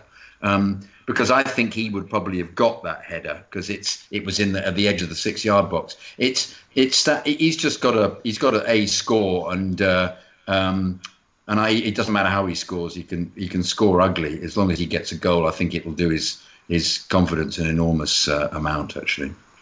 Mm, interesting stuff. I mean, where where do you sit on uh, Tammy, Abraham, and uh, and Giroud, Joe?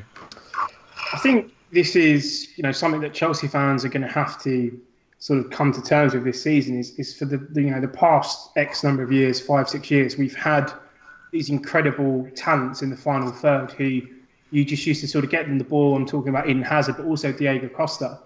And they could make something out of nothing. You know, Costa's ability. I, I remember the goal against West Brom where some I think might be Fabregas sort of punted it in the corner and he kind of muscled some guy off, run in and stuck it in the top corner. And you know, there's there's loads of incidents where he's he's made space in a congested penalty area and got a finish in and scored. And you know, we we don't need to sort of wax lyrical about Hazard's ability to change games and you know their quality to kind of create for themselves and make things happen is not something that you really see in Abraham or Giroud. I think that they both will need, as you kind of both alluded to, they will need constant service, crosses, pullbacks, etc. They're more kind of finishers or poachers in, in the box than people who are really going to kind of create openings or create create things themselves. And you know, the loss the loss of Hazard, which is something that I've not heard too many people discuss, is is absolutely enormous from, from last season, and it's not something really to to dwell on because he's gone. He's a Madrid player now, but he's such he was such a significant part of Chelsea's team structure for six, seven years, however long he was here you know, a lot of the game was just to get it to Hazard and hope that Hazard does something in the final third and create something. You know, he, I think he was the second most, played the second most, or sorry, created the second most chances in the league last season. Plus, he was our, you know, top scorer as well. So we're losing a lot of that focal point. And with with um, Abraham and Giroud, I think you've you've just got guys who want to get on the end of things and finish stuff. So if they're being involved in build up and you know they're dropping deep and linking play, I don't know necessarily if that's really kind of their their game. And, and, and then you've, you've kind of got the, the wild card, which is is Batshuayi. Know, I, am a bit surprised that he's not at least been on the bench so far because yeah, know, he is I think one of the options for all of the faults that people say. Maybe he's not fit enough. Maybe he you know he doesn't follow instructions. He is the one player that I think can get a goal out of nothing. And I mean, while we've been sort of talking right now, Chelsea are playing Liverpool in the, the Premier League two or whatever it is, and he's he's just he scored two goals. But I mean, one of the first the first goal was insane. He the ball got chipped over the top. He sort of crashed through the goalkeeper and won a 50 50. And instead of sort of panicking when he got up, he sort of gets up on the edge of the area and sort of chips it over the two defenders who are sort of running back to the goal in, into sort of the top corner from the edge of the area. I mean, that sort of improvisational ability, that ability to finish. I don't think we've got that in, in Abraham. He's a good finisher, isn't he? He's Joe? a great finisher. I, mean, I think yeah, at the moment he, scored, you know, he scores goals. Yeah, you know, I don't think we can be really picky at the moment in terms of maybe wanting that complete centre forward, yeah, it would be fantastic. But we've got two very similar players, and one maybe who gives you a little bit of uh, diversity in what he can do. So, you know, I, I, I, do believe that Batshuayi, you know, for all of his faults, I think he would score goals in this Chelsea team. There was a, a chance at Old Trafford where the ball fizzed across the area, and I think Abraham missed it by about a yard. Yeah. But he should have been nearer to it. Yeah, I think Batshuayi would, would tap that in if that's the kind of player that he is. And I think I think he finishes some of the chances that we've that we've created so far this season. But you know, as I think as Lampard alluded to, he wants him to be a player that presses from the front, that runs the channels, that is aggressive, that that leads the line. And I think Batshuayi is more concerned with being a goal scorer. But okay, he's playing Liverpool's under 23 team tonight, but he's you know absolutely bullied them. Could have had four goals by by what I'm reading on on Twitter. Scored twice. One of them was a ridiculous goal. The other one was a fantastic finish. And you know maybe having someone up there who just his his only gift is the ability to put the ball in the back of the net and you know, I think we're creating chances. It's just that we're not finishing them. So I would maybe go with Giroud or Abraham. One of them starts on the bench and, and see maybe what, what Batshuayi can do because I think the, worst case scenario, I think he will finish some of these chances that we create. He may not lead the line. He may not run, you know, more than five kilometres an entire game, but I think he will score some goals. And I think he will give, uh, particularly after the performance tonight, from what I'm seeing, I think he will give Lampard some food for thought. Interesting stuff. All right, time for Willian. We'll save the best till last. Uh, although interesting, interesting stuff about Batshuayi there, Jonathan. But anyway, Willian, Willian, Willian um, came on uh, for a little cameo. His first appearance of the season. Um, let's be frank about Willian. He's you know had no preseason and he's been injured for most of it. So you know, to expect him to, you know, be at full speed was just unbelievably stupid apart from anything else. I mean, yes, I, I thought he was shocking and he did look as though he was having a bit of a hissy fit. But he must have been rusty. I mean, you know, you need you need miles in your legs when you start playing. It's as simple as that, and I don't think he had. So, I mean, whilst whilst I think we both acknowledged he was pretty poor, Jonathan, do you think there was more than mitigating uh, circumstances here? Uh, no, not really. Well, why not? If he's not had any pre-season, how can you expect him to be on the mark? I don't know. I just think he should make more effort, really. And he even did his usual thing of hitting the first man from the corner because Mount hadn't been doing it. And you think, oh God, and he wandered about. And you think, well, why was he on then? I, you know, he, once again, he should have brought Barkley. That's a good question. Barkley On, That's know, a better question. That is a better question. If he's not, you know, ready for game time yet, why did he come on? Yeah, and so what's he been doing in training? Has he been has he exhibited more energy or more interest? What what happened there? Why did he? he there was one moment where he was he, he was one on one with the player to tackle him, and he just didn't do anything. He just let him wander past, and it seemed to be the you know the worst excesses of. Uh, of when he's not been up for it, which we've seen before, which happened specifically when um, uh, Luiz and Conte had had their big ruck so you wonder whether, in fact, as uh, you suggested, Chidge, that um, perhaps there's a, a, fallout over Luiz. Well, I wouldn't be surprised. I mean, we don't know, do we? Of course, we can't know. But I mean, you know, I do wonder because they work, they have a restaurant together, yeah. You know, without you know reading too much into it. So. And I mean, there has been a, a lot. I mean, I mean, without sounding all kind of Neil Ashton hiding in dustbins here, but you know, you do get to hear things, and uh, you know the the Brazilian. You see, this is I I, I mean just just for people for people who uh, are not privy to my my script as uh, Jonathan and uh, and Joe are. This is what I've written. Shocking, but no preseason and not fit yet. Rusty? Question mark. Is there a Luiz issue? Does he want out? And the final thing, bloody Brazilians, eh? And I think maybe that's the the nub of it, J.K. Uh, the Brazilians are a funny bunch, aren't they? They really are. You know, I mean, look at Luiz, how he's reacted going to Arsenal. You know, and, and he was up and down like a yo-yo. So you know, Oscar was a bit weird. I mean, maybe there's something about the Brazilians, mate. Well, having said that, though, you'd probably then have Jorginho throwing a hissy fit as well, wouldn't you? I mean, he, technically, he's Italian. He's, I'm going to say he does play for Italy, so perhaps that's, that that excuses him. Well, in which case, Kennedy. He's about as Italian as Costa is Spanish, to be fair. It's like Emerson. Emerson's it, um, Italian as well, isn't he? And he's not. He's. Uh, uh, is he? He's not Italian. He's Brazilian as well, isn't he, Emerson?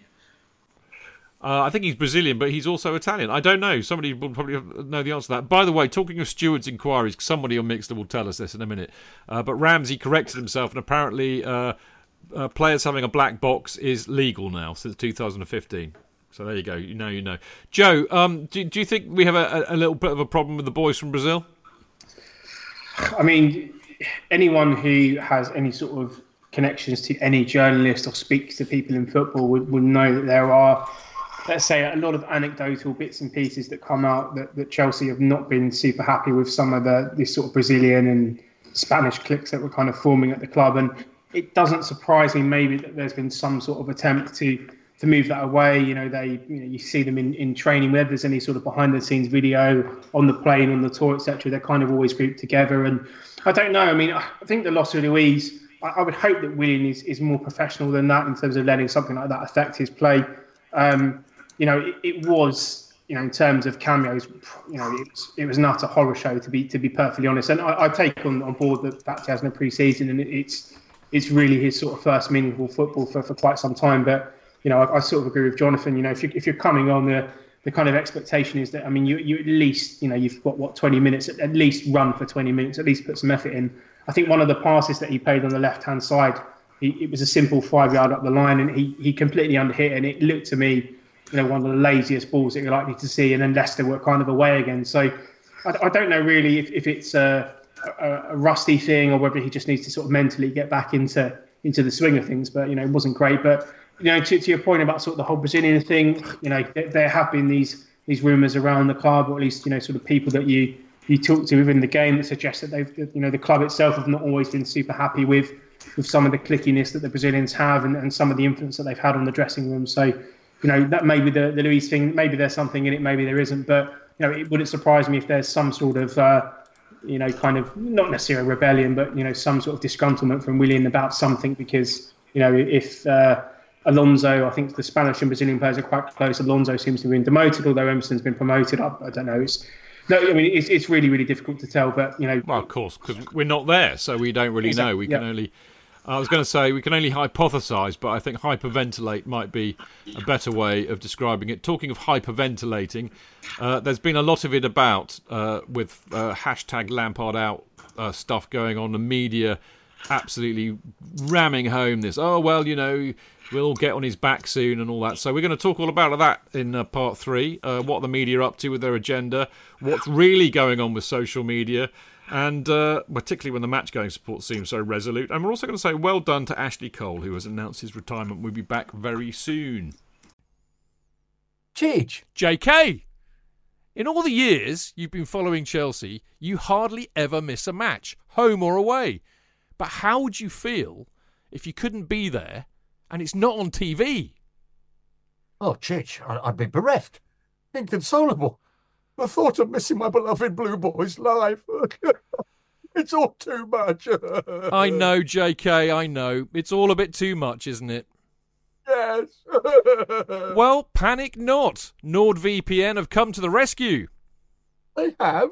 Yep, NordVPN allows us to watch any match, even if it's not on live TV here. They do? Yeah, they do. With just one click, they switch your virtual location to a country which is showing the match, and they act as your cyber bodyguard whilst online, protecting your personal data and sensitive info like card details and passwords. Oh, wow, great! Uh, but yeah, I bet that'll cost me a fortune. Actually, JK, it's only the price of a cup of coffee per month, and you can use your account across six devices. It's a bargain, JK, and best of all, no more tears for you. Oh, thank you, thank you, NordVPN. I'm so happy I could cry. Where do I sign up, Chidge? Well, to get the best discount off your NordVPN plan, go to nordvpn.com forward slash Chelsea Fancast. There's no risk with Nord's 30 day money back guarantee, and you'll help support the Chelsea Fancast. The link is in the podcast episode description box. Away days are great, but there's nothing quite like playing at home. The same goes for McDonald's. Maximise your home ground advantage with McDelivery. You in? Order now on the McDonald's app. At participating restaurants, 18 plus, serving times, delivery fee and terms apply. See mcdonalds.com.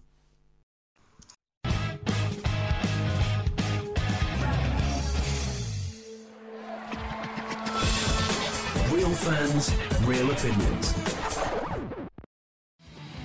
I'm Jason Cundy, and you're listening to the Chelsea Football Fancast. Proper Chelsea. Footballfancast.com.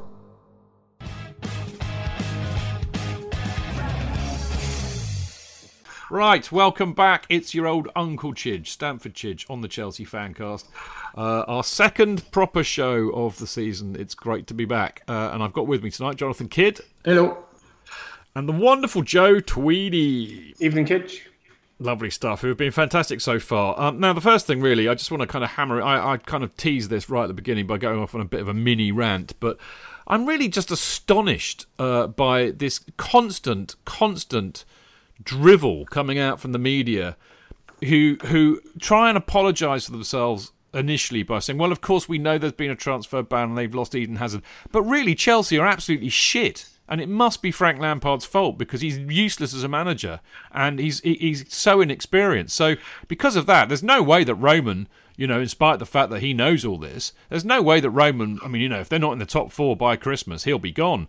Or uh, and as for the Chelsea fans, I mean, they're used to winning every year. You know, three defeats, or if they don't win next week against Norwich, they'll they'll be they'll be wanting him out. They're not going to be out. They're not going to be patient. They're not going to do.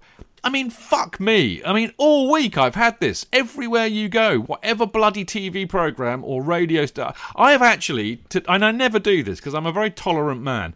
I've turned I've turned Talk Sport off. I've not listened to any sports uh, radio stations at all, not even Love Sport. I just won't do it because it's just doing my nutting. There's some agenda here. And then when we see a respect, and Joe, Joe will know this guy, a respected journalist and very good author. I've read many of Jonathan Wilson's books.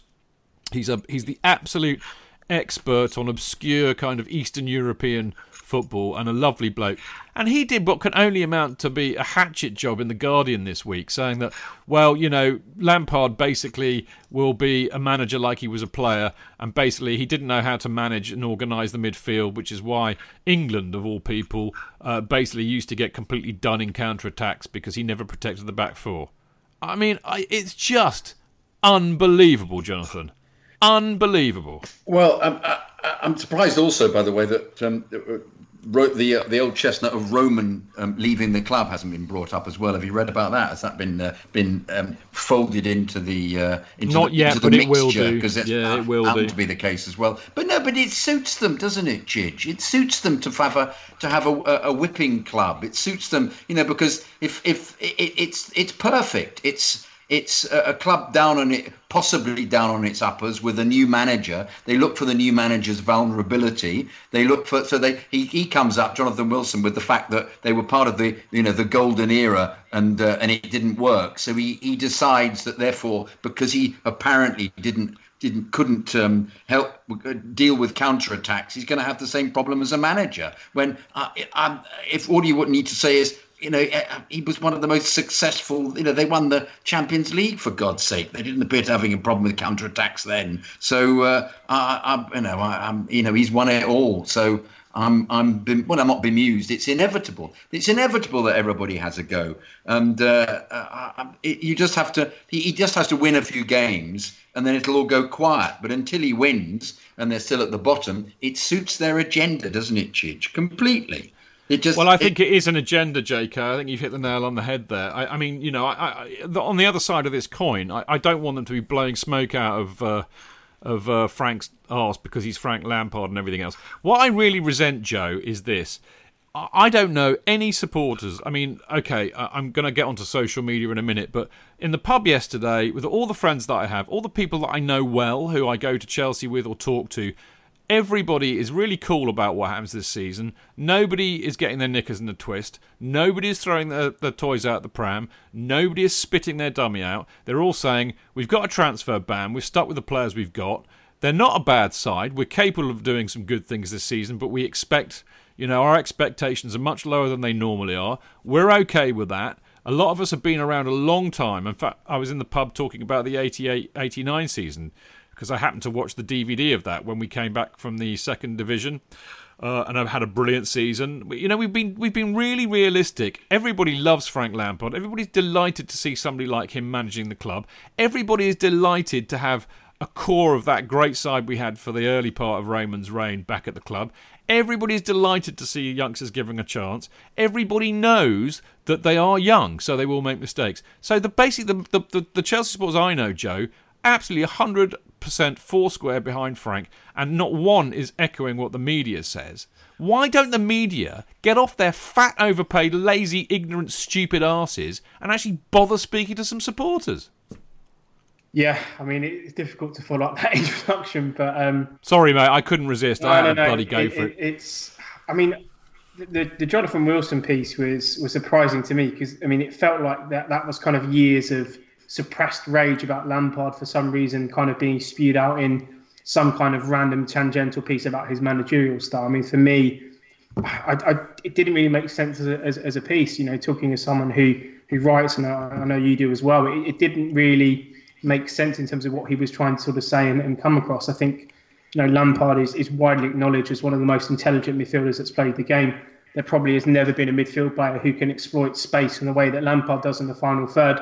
You can't account for the number of goals that he scored. That's not just by sheer luck; it's by intelligent movement and intelligent play. And to suggest that yes. he somehow cannot organise a midfield because you know reasons that are, are, are, you know so kind of esoteric that nobody really understands what he's going on. But I mean, you've got other guys, Jacob Steinberg, who's a who's a huge West Ham fan. He seems to have an absolutely massive thing. Whenever there's a any kind of reason to have sort of a dig into Chelsea, you know, he seems to be the one with the big opinion piece that you know is is almost kind of you know salaciously writing stuff about Lampard as well. So I, th- I think it's just just one of those things. And I think to your point as well is is this season, it's probably probably the season we've needed for a while, where kind of expectations are, are tempered, and I think people are understanding that this probably you know we use we, we use the word a lot, and we've heard the word transition season used many times over the past few years. But I think this probably now is is really a transition season for the club. We can't buy anyone. It's going to be very much based on what we have at the club. It's going to be kind of very much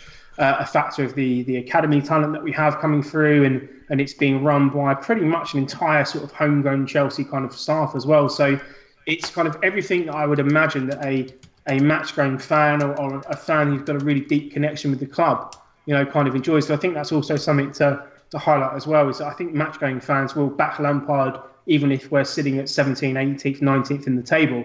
But I think there's obviously there's a huge element of support for him as well from you know, guys in America, the guys London is London is Blue podcast, and and all of the Chelsea and America people as well, who who kind of understand and, and feel the club from that perspective, know that that this is someone that they can invest in, that they want to succeed, that they will give time. And this notion, I mean, I, I keep hearing it in the media, all you know, when Chelsea fans will will turn on Lampard. I mean, we were we were one point off the relegation zone under Jose Mourinho, and, and fans were still singing Mourinho's name yeah. every single week. You know, they were back totally Antonio Conte when Conte, you know, in hindsight, maybe, you know, down tools, fans were still backing him.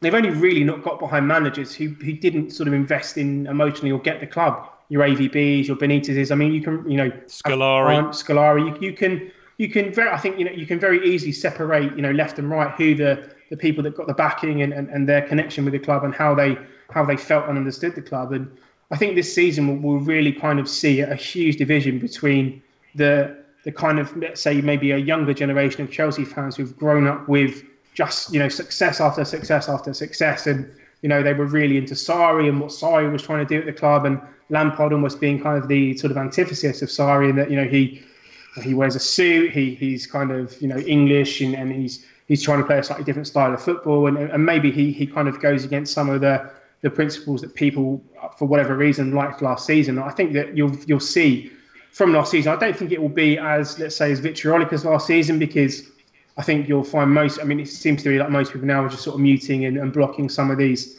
these accounts that, that you know they're on sort of their 30th or 40th iteration at this point because they keep getting banned.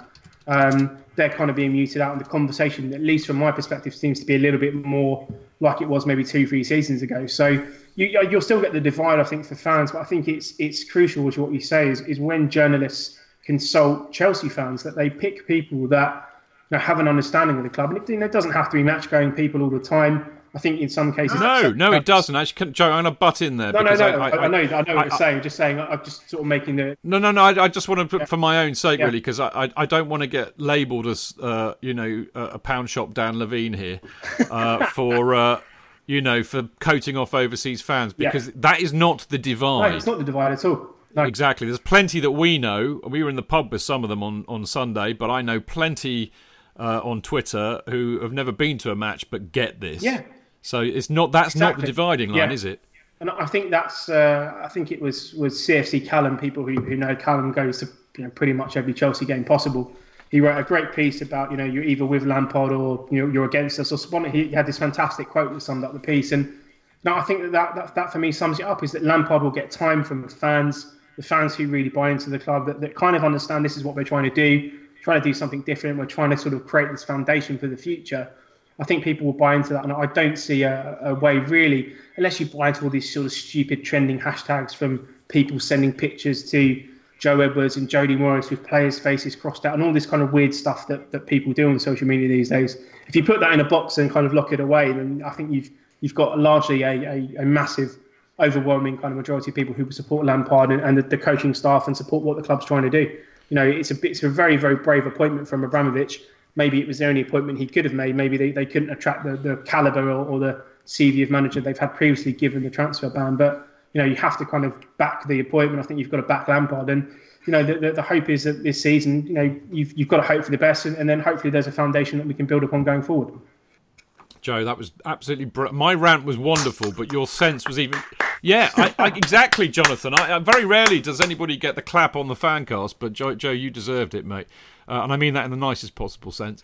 Um, yeah, I mean, it's hard to add to that. I mean, actually, I will add to it on, on one little bit because I was having a very interesting chat with Martin uh, Wickham, who is the chief uh, uh, author of the Conspiracy Theories Abounding Social Media Activity.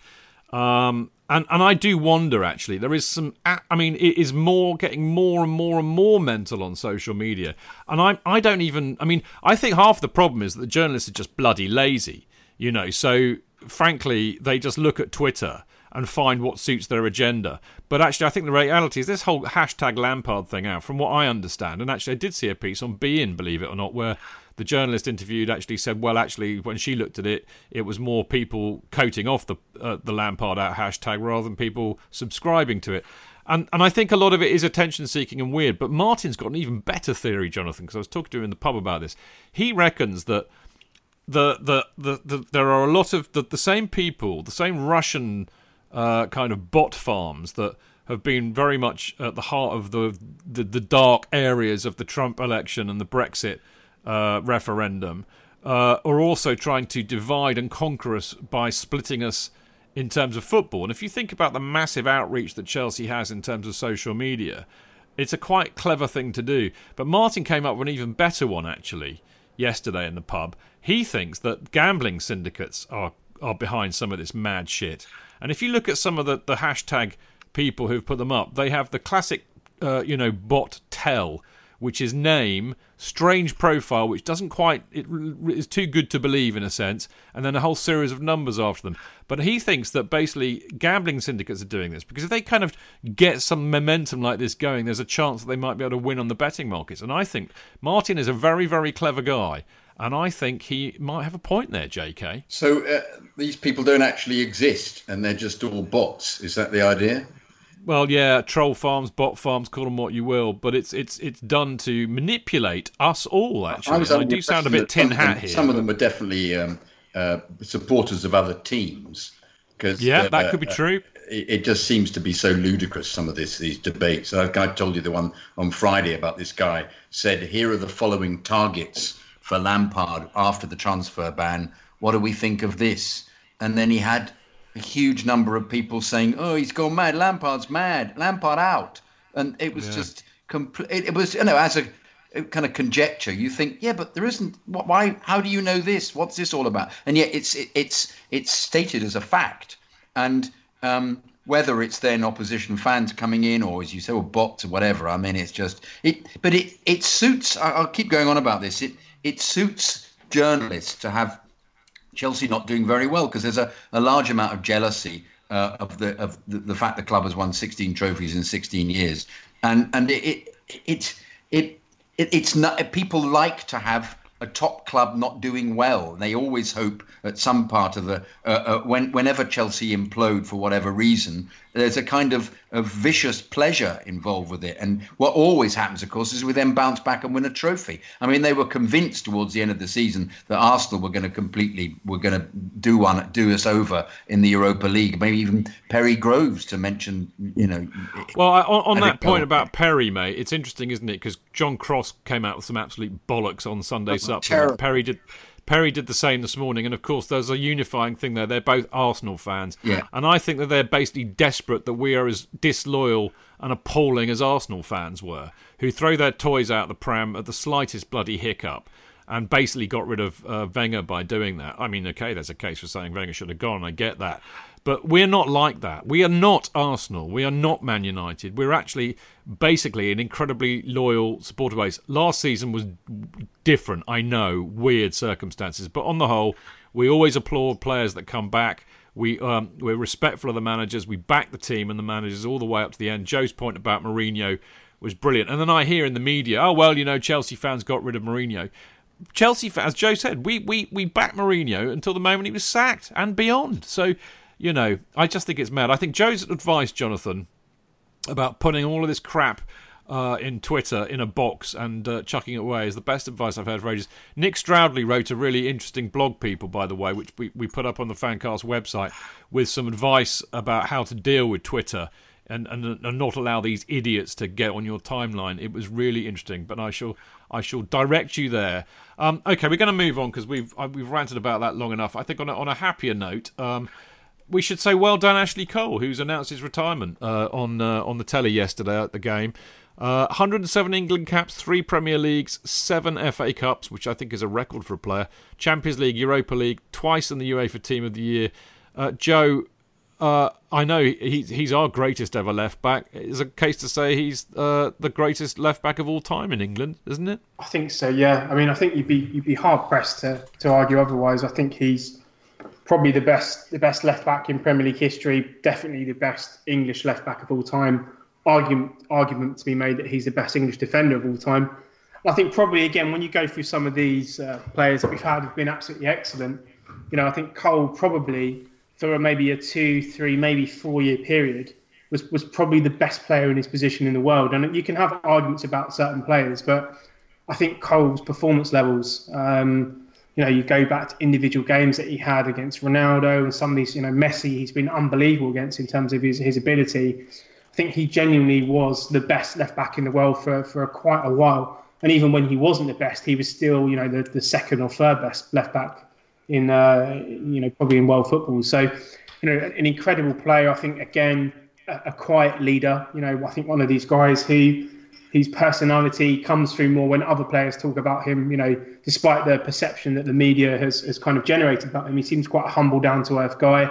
Other people do do the sort of talking for him, um, and I still think he has probably one of the the best uh, sort of post match interviews ever after Munich. That casual comment about you know they say the Germans don't lose on penalties, and he sort of looks at the camera and has that little smile and says they do now, and just walks off to to wherever he's going to go. I think that that for me is my all-time favourite, you know, Ashley Cole kind of moment was, you know, all of the fantastic stuff, the goal line clearances, the the phenomenal defensive performances that he had, being one of the best players in one of the best Chelsea teams and best periods we've ever had. All of that side, I just think that his his performances. I think he had the goal line clearance against Napoli. He was playing at centre half, wasn't he? I think in the Nou Camp for like 20 minutes as some sort of de facto centre half, and uh, you know, incredible Munich probably took the best penalty in Munich as well. That penalty in the bottom corner with a little stutter step was incredible, considering Neuer dived full length and still couldn't get it. Um, but just uh, an exceptional player, and I actually think as well when you listen to some of the younger players talk about his influence and how he was with them, you know, a great player for, for academy players to look up to as a reference point. And if rumours are to be to be sort of you know taken to be true, it looks potentially like he might be coming back to the club as a coach. And yeah. you know, for, for young fullbacks that we've got, and particularly I'm looking at you know, you've got a couple of young Dutch lads, Juan Castillo, Ian Maatsen, and, and some of the other fullbacks. Who better to learn to learn fullback play from than probably one of the best to ever do it. Yeah. Joe, brilliant. Jonathan, he set such a precedent, though, isn't it? I, I always look at look at fullbacks and think, yeah, not exactly. As Cole, you know, you know, nowhere near as good as Cole. It's, that was that's the that's the dilemma for me. Is uh, he was marvelous, completely marvelous, marvelous player. Um, uh, in a marvelous team, and uh, uh, and there's an argument there that they've they've um, failed to keep that level, uh, and uh, and the board should subsequent consequently be um, not have a great deal of approval. Um, but no, completely brilliant, phenomenal player, and. Um, you know, they tended to have a go at him all the time for, for some, you know, because of his relationship with uh, with Cheryl Tweedy, and uh, that was just beyond the pale, really. But typical, typical journalism. It should just left him to his football, which uh, which he just expressed by being, uh, you know, the, the, his what he won was his testament to his brilliance. 107 caps, superb, wonderful play. Yeah. Here, bloody here. Well done, Ashley Cole. All right, we're going to move on because uh, time is is beating us as always, and we've got load. Jonathan, we've got six emails to read out, plus a load of uh, a load of parish notices. So we'll be back very soon for our final part. And uh, don't go away. The emails are fantastic this week, so do stick around for those.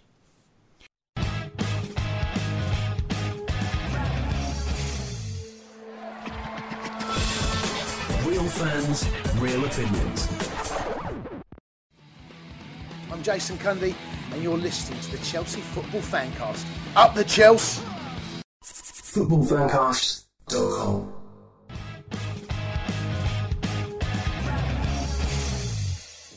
Welcome to the Chelsea Fancast. We're on the home straight. This is part four.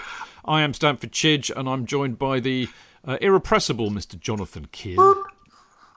And the ever, ever, ever erudite Mr. Joe Tweedy. Evening, Chidge.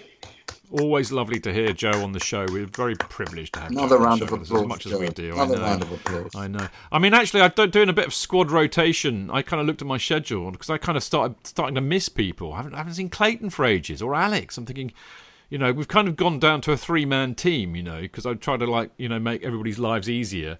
But I'm beginning to miss everybody because it's like takes weeks for them to come round again. But uh, always lovely to have Joe with us. So grateful that he spends the time with us too. All right, uh, we have some parish notices, uh, loads this week. A lot of people are doing stuff with for charity which is a good thing. And actually, we heard from uh, Rob uh, Thompson uh, last week, as you may or may not recall, who was talking about the awfulness of picking up European away tickets. Uh, where they make you pick them up in the town. Anyway, he says, running for Jacob Rice. Hello, Chelsea fancast. Myself and a few Chelsea regulars, including a QPR fan, I don't think he's a Chelsea regular, but anyway, are running the Great North Run this September in memory of Jacob Rice, who tragically lost his battle with leukemia in April 2018, aged just two. We're fundraising for Leukemia UK and would appreciate any help raising our total. Would you mind giving us a shout out? Well, no, not, not at all. Um, please see the link below, which is virginmoneygiving.com. Uh, basically, if I was you, I would just go to virginmoneygiving.com uh, and then enter in Jacob's Joggers in the uh, search bit, and then you'll find it.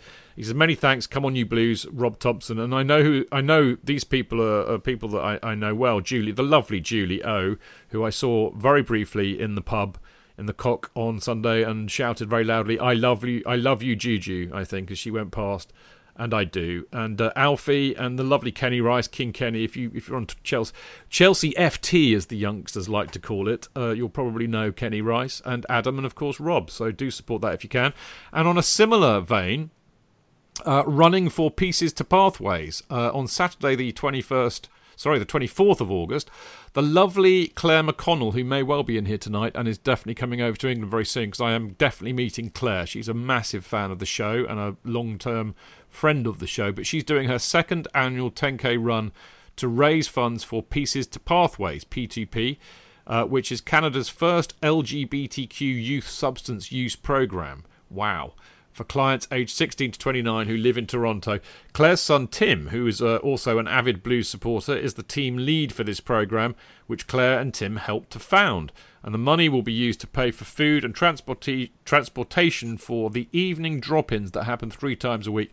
Last year, Claire raised 900 uh, Canadian dollars, and this year she hopes to raise a thousand uh, Canadian dollars. And if you want to donate and help Claire, who, as she's a lovely lady, so and she's often in, in the Mixlr room with you lot, so uh, do help if you can. Go to breakawayaddictions.ca and on the main page, click on Become a Donor, then click on Click Here to make a donation online. And then there's a link to Claire. So go and do that for our friend Claire. Well done, you. Uh, another friend of ours. Um, we are, as you know, uh, although I haven't put it on the website yet because I must get my finger out of my rear end, but we uh, our, our official charity partner is the Paul Canoville Foundation because we love Canners and he's a massive friend of the show. And uh, following on from his very successful Black, well, he doesn't do the Black History Month, but Black History Month turns up once a year in England. And uh, Paul obviously will be involved with that. And he is proudly presenting a Black and Blue Legends Christmas party, which is a night celebrating past, present, and future Black players at Chelsea. There will be a Q&A session with high-profile Chelsea panel of players and celebrities. He had some really good people on there last year. I think. I mean, Jimmy Floyd Hasselbaink, I certainly recall, but he gets some good people turning up who are ex-Chelsea players, black Chelsea players. And uh, they'll be socialising all night, partying till late. Tickets are complimentary, and there will be dancing to ska, reggae, and R&B. And there'll be a raffle, a silent auction, a cash bar. It's on Monday, the second of December, uh, 6:30 to 1 a.m. under the bridge. So there's a good chance there might not be a Chelsea fan cast on that particular night in December. But uh, I, you can get tickets, I think, from Eventbrite, uh, but not. I think it's the second of September they open. So keep your eyes skinned. We'll keep plugging that. Uh, talking of plugs, uh, thank you to our new Patreons. Uh, we got a load of in last week. You're all very lovely people. Um, I never know whether you mind me kind of shouting you out or not. So I'm going to err on the side of caution and, and I'm not going to read you out unless you you like me to. I kind of got to find a way to kind of make this work better. But uh, lovely that you should come and join us. Um, maybe if I go John, Gordon, JL, uh, just for starters, um, then you know who I mean. There are new ones. Yaroslav, Matthew. I got a message from Matthew. I owe him a message. Uh, but brilliant. I love it when you keep in touch with me through Patreon. I will try and respond. I've been very busy this weekend. But uh, if you like what you do, it's easy to become a Chelsea Fancast patron. It helps cover the uh, cost of running all the shows that I, we do and uh, hopefully helps me to keep on doing them. Uh, p- please feel free to donate whatever you want to per show or per month. And I think it's becoming a me to remind you Patreon take your money out once a month. So, you know, it's a kind of a you know a regular ongoing thing. So for God's sake, don't put like a huge amount in. I wouldn't want to bankrupt you all. Uh, but I mean, I always say that the fanzine, the Chelsea main Chelsea fanzine, CFC UK, is only a pound. So you know, put in a dollar or a dollar a show, whatever you want. That kind of magnitude, really. Don't push the boat out too far. Um, I'll feel terribly guilty. But as I said, it's a good way to get hold of us, and you know, you can be involved with the show that way. Message me, get something read out on air, that kind of stuff. There are special goodies awaiting you too, because as I said last week, there's a Kerry Dixon mini banner for uh, I think about our first fifty, uh, our first fifty Patreons. Um, and as English Dan says, I'd rather you buy you pints in person, Chidge. That is always most welcome and gratefully received. Uh, although, bear in mind, if it's a Sunday, I can only have two pints because I have to drive. So pick a Saturday when I can take full advantage of your generosity. Right, enough. Uh, Chelsea Supporters Trust. Join the trust. Get your voice heard by the club. It's free to join up to be a member, but if you want to badge and you want to be able to vote and attend the meetings, we had our AGM this uh, Saturday. It's five quid a year. Easy to sign up. ChelseaSupportersTrust.com is where you should go, and you can follow them on Twitter at Chelsea S Trust. And on a personal note, uh, my term as the chairman of the Sports Trust, I've been chairman for the last three years, uh, and we are only allowed to do a, a, stint of three years, so that's me done. Uh, as the chairman, uh, thank you to everybody who has supported me personally uh, in my activities on the trust who listen to the show. There are many of you I know. Uh, and I just wanted to get a shout out to you lot and say thank you very much. It's been much appreciated. But the work continues. Uh, I am standing for election. The election this year is uncontested, so everybody who stood will get in and uh, there'll be a new board meeting in September. So the work continues. But thank you for your support. It's been greatly, greatly appreciated. And finally, finally, finally, uh, the Chelsea pitch owners. If you want to own a little bit of Chelsea and protect the future of the club, go and buy a share in the CPO. They, of course, own the freehold of Stamford Bridge, and their aim is to ensure that Chelsea will always play at Stamford Bridge. If you want to know how to get a share, easy. Email info at chelseapitchowners.com or check out chelseafc.com forward slash fans forward slash Chelsea hyphen pitch hyphen owners, and you can follow them on Twitter at pitch owners. The shares are about 30 odd, 35 quid, I think now. They've come down a lot in price, so it's well worth doing. Okay, pause for breath. First email. Okay, I'm doing the first one uh, this week, JK, just to kind of schedule it all out. Uh, and it's from our friend Russ Saunders. He says, Hello, all, and Chidge. I wanted to plug the next Chelsea supporters gathering among Australian, perhaps Kiwis too, on this island thousands of miles away from uh, Southwest 6. We aim to do them each season, and the last one was as recent as Easter this year. That was in Adelaide, and they ran a great weekend, but the TV schedule fucked us up by uh, putting the match on a Tuesday morning our time, and everyone had departed for their respective cities. So, to combat the evil TV companies, we have gone with the last match in September, a midnight kickoff against Brighton. How about that? A midnight kickoff, blimey. A shorter turnaround to get organised as the dates were only confirmed in July. The concept of the national gatherings were always to be built around watching a match together. Uh, lost my place in the whole thing. Where have I got to? Here we go. We've missed out by the rearranging of matches three times out of ten, so we're planning to stay with early season from now on and thus ensuring a Saturday night match. The host city this season is the Gold Coast, which is on the border of Queensland and New South Wales, a lovely part of the world too. Sunshine is almost guaranteed in that part of the country, so for those of us living in the cooler South Coast, it will be a nice change. The weekend does clash with a significant event in Australia the Aussie Rules Grand Final in Melbourne. So some die-hard Victorians would rather chop an arm off than to travel interstate for, for it. But that said, we've got a few mostly expats travelling from Melbourne. The weekend will have planned events typical of that part of the country, no doubt. Swimming with great white sharks. I, I do hope he's joking. Uh, avoiding drop bears whilst walking under trees. Going to the Steve Irwin Zoo and saying crikey all the time and blindfold taste tests between sparkling water and their local beer, 4x Gold. No, there isn't any difference. I think jo- I think Russell may well have been joking there, Jonathan. Anyway, it's a new location. Well, indeed, I, it's a new location for the 11th edition of the of this Chelsea weekend. They're always good fun, getting together with Chelsea family from all parts of Australia and New Zealand. So if you'd like to take part in the weekend, email Tane Cubit on chelseagoldcoast at gmail.com to register your interest. Or if you're outside of Queensland, you can contact your local Australian club. The weekend is the 28th and 29th of September, so uh, note that in your Australian diaries or any diary if you're a Chelsea fan in the area on those dates. Russ. Melbourne Chelsea supporters. P.S. We finally got long-time Melbourne listeners Daniel Barker and Rob Delsini signed up this year. Well, that is great news. I love those two boys, as you know, Russ, and I love you too. So me and Jonathan will definitely be there in the Gold Coast on the 28th and 29th of September, won't we, JK? Of course we will, yes. Saying hello to Tane, Tane Cubic. Now we'll be saying good day, mate. Yeah, exactly. Tane. Good day, mate. And how do you feel about getting whipped in the ashes, mate? That's right. Right in the middle of the ashes. Good. Yeah. Um, ben Short, dear Chidge and Jonathan, thank you very much, Ben. Hope you're both well. We are. May I say it's fantastic to have you back. Thank you. And doing the show. It's been a long summer. I found myself eagerly awaiting the release of the Love Sports show on Saturday morning. Yeah.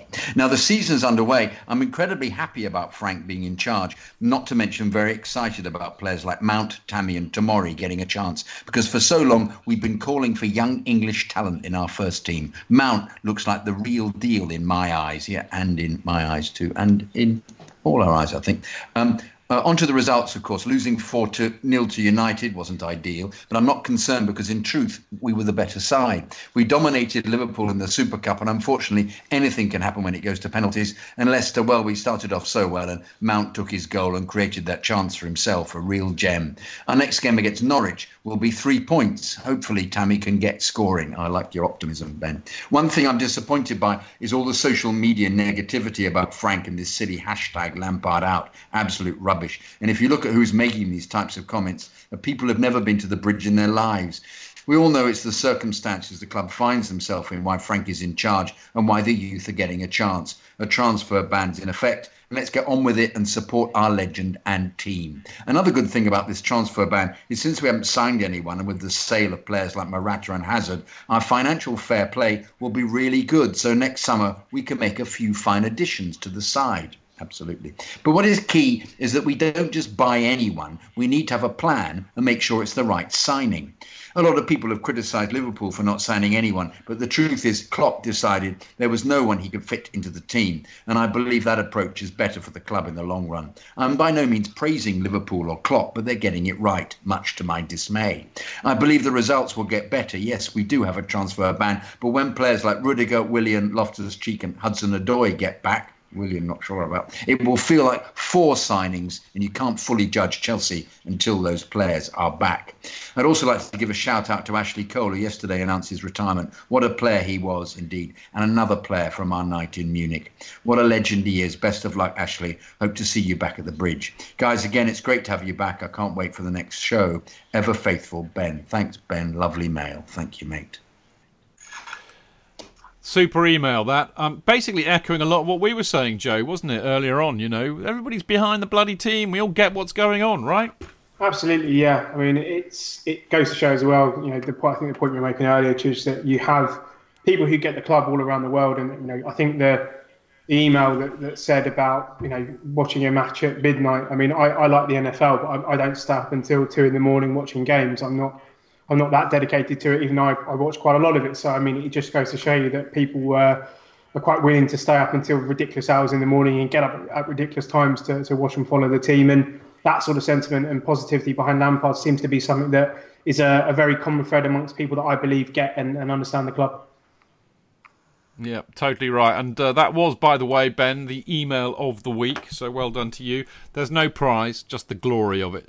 Uh, anyway, next email from Andrew Davies. This tickled me pink, JK, and I'll explain why in a minute. But uh, Chidge, JK, and the gang. First off, let me say what a welcome sight question mark it is to have the fancast back on our radio waves after a much deserved summer break. Well, thank you very much, Andrew.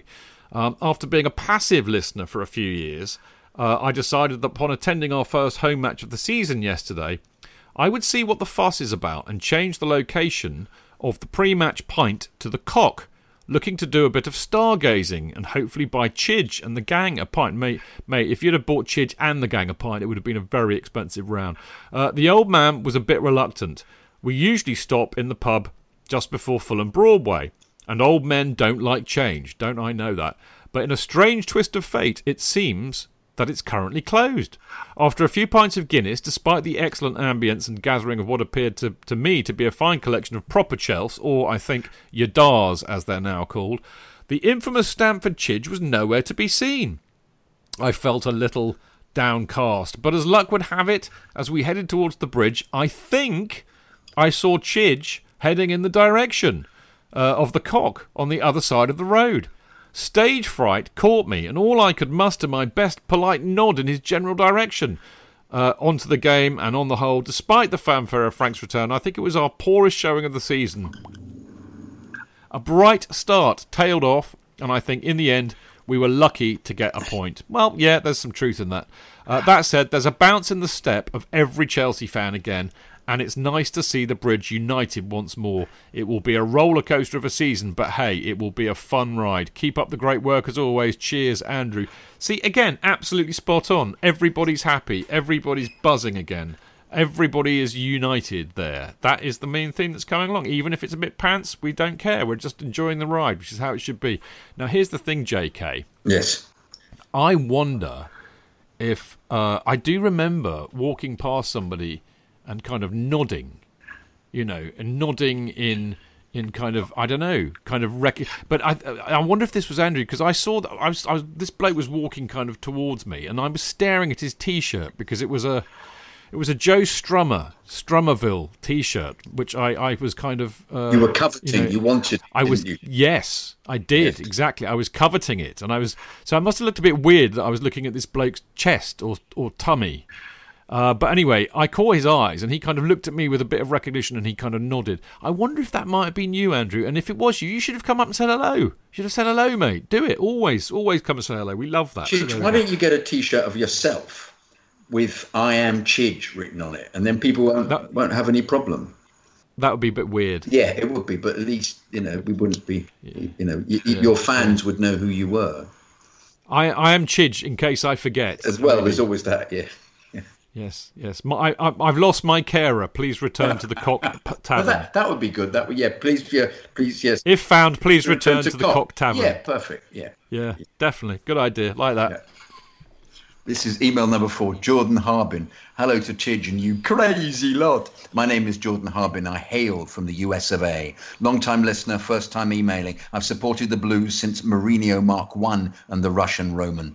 My love affair started with the blinding talent of golden ice god Ida Johnson. Hang on, and Admiral JT commanding his line from the back. This team was truly electric, defending and countering. It was a sight to behold, as you all know very well. I began to drink in this drink in this cocktail of football whenever I could get the chance, which, albeit was seldom in the States. Nevertheless, I fed this insatiable blue hunger, I'm liking this mail, along with my brother with this wonderful pod. Thank you. I used to love the cackles from the benches and the song from the weekend, etc. You've all made my love that much stronger for it. So I thank you. My writing to you has a twofold purpose. Here we go. Firstly, I'm constantly amazed at the goosebumps, that's goose pimples to us older people, I feel every time I see Frank on the touchline because of what he means to these kids and this club and to us. There's a feeling around this club that is much alike what it used to be a feeling, but possibly more so a belief. The sheer testament of former players returning to the club and simply wanting to get involved in any way possible should tell you all you need to know.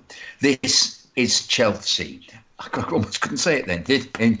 This, is Chelsea. Our youth cannot say enough about these boys. Sometimes, as fans, we we um, we can look at a youth player and post Wow, he's holding his own out there. Look at him. However, this is not the case with our lads. These boys that are constantly being slated on Twitter, as I've now come to call Twitter, do not care if their opposition has just won a Champions League title or has world class players on their squad. They will fight and play the way that has been so engraved upon their hearts. We're experiencing the fruits of patience, but more importantly, trust. They deserve to wear the blue, regardless of the ban. Last year, and at some points the seasons before, we felt a lack of desire, commitment, and hunger. Not these lads. They've drunk the sweet, sweet, icy blue Kool Aid and they believe.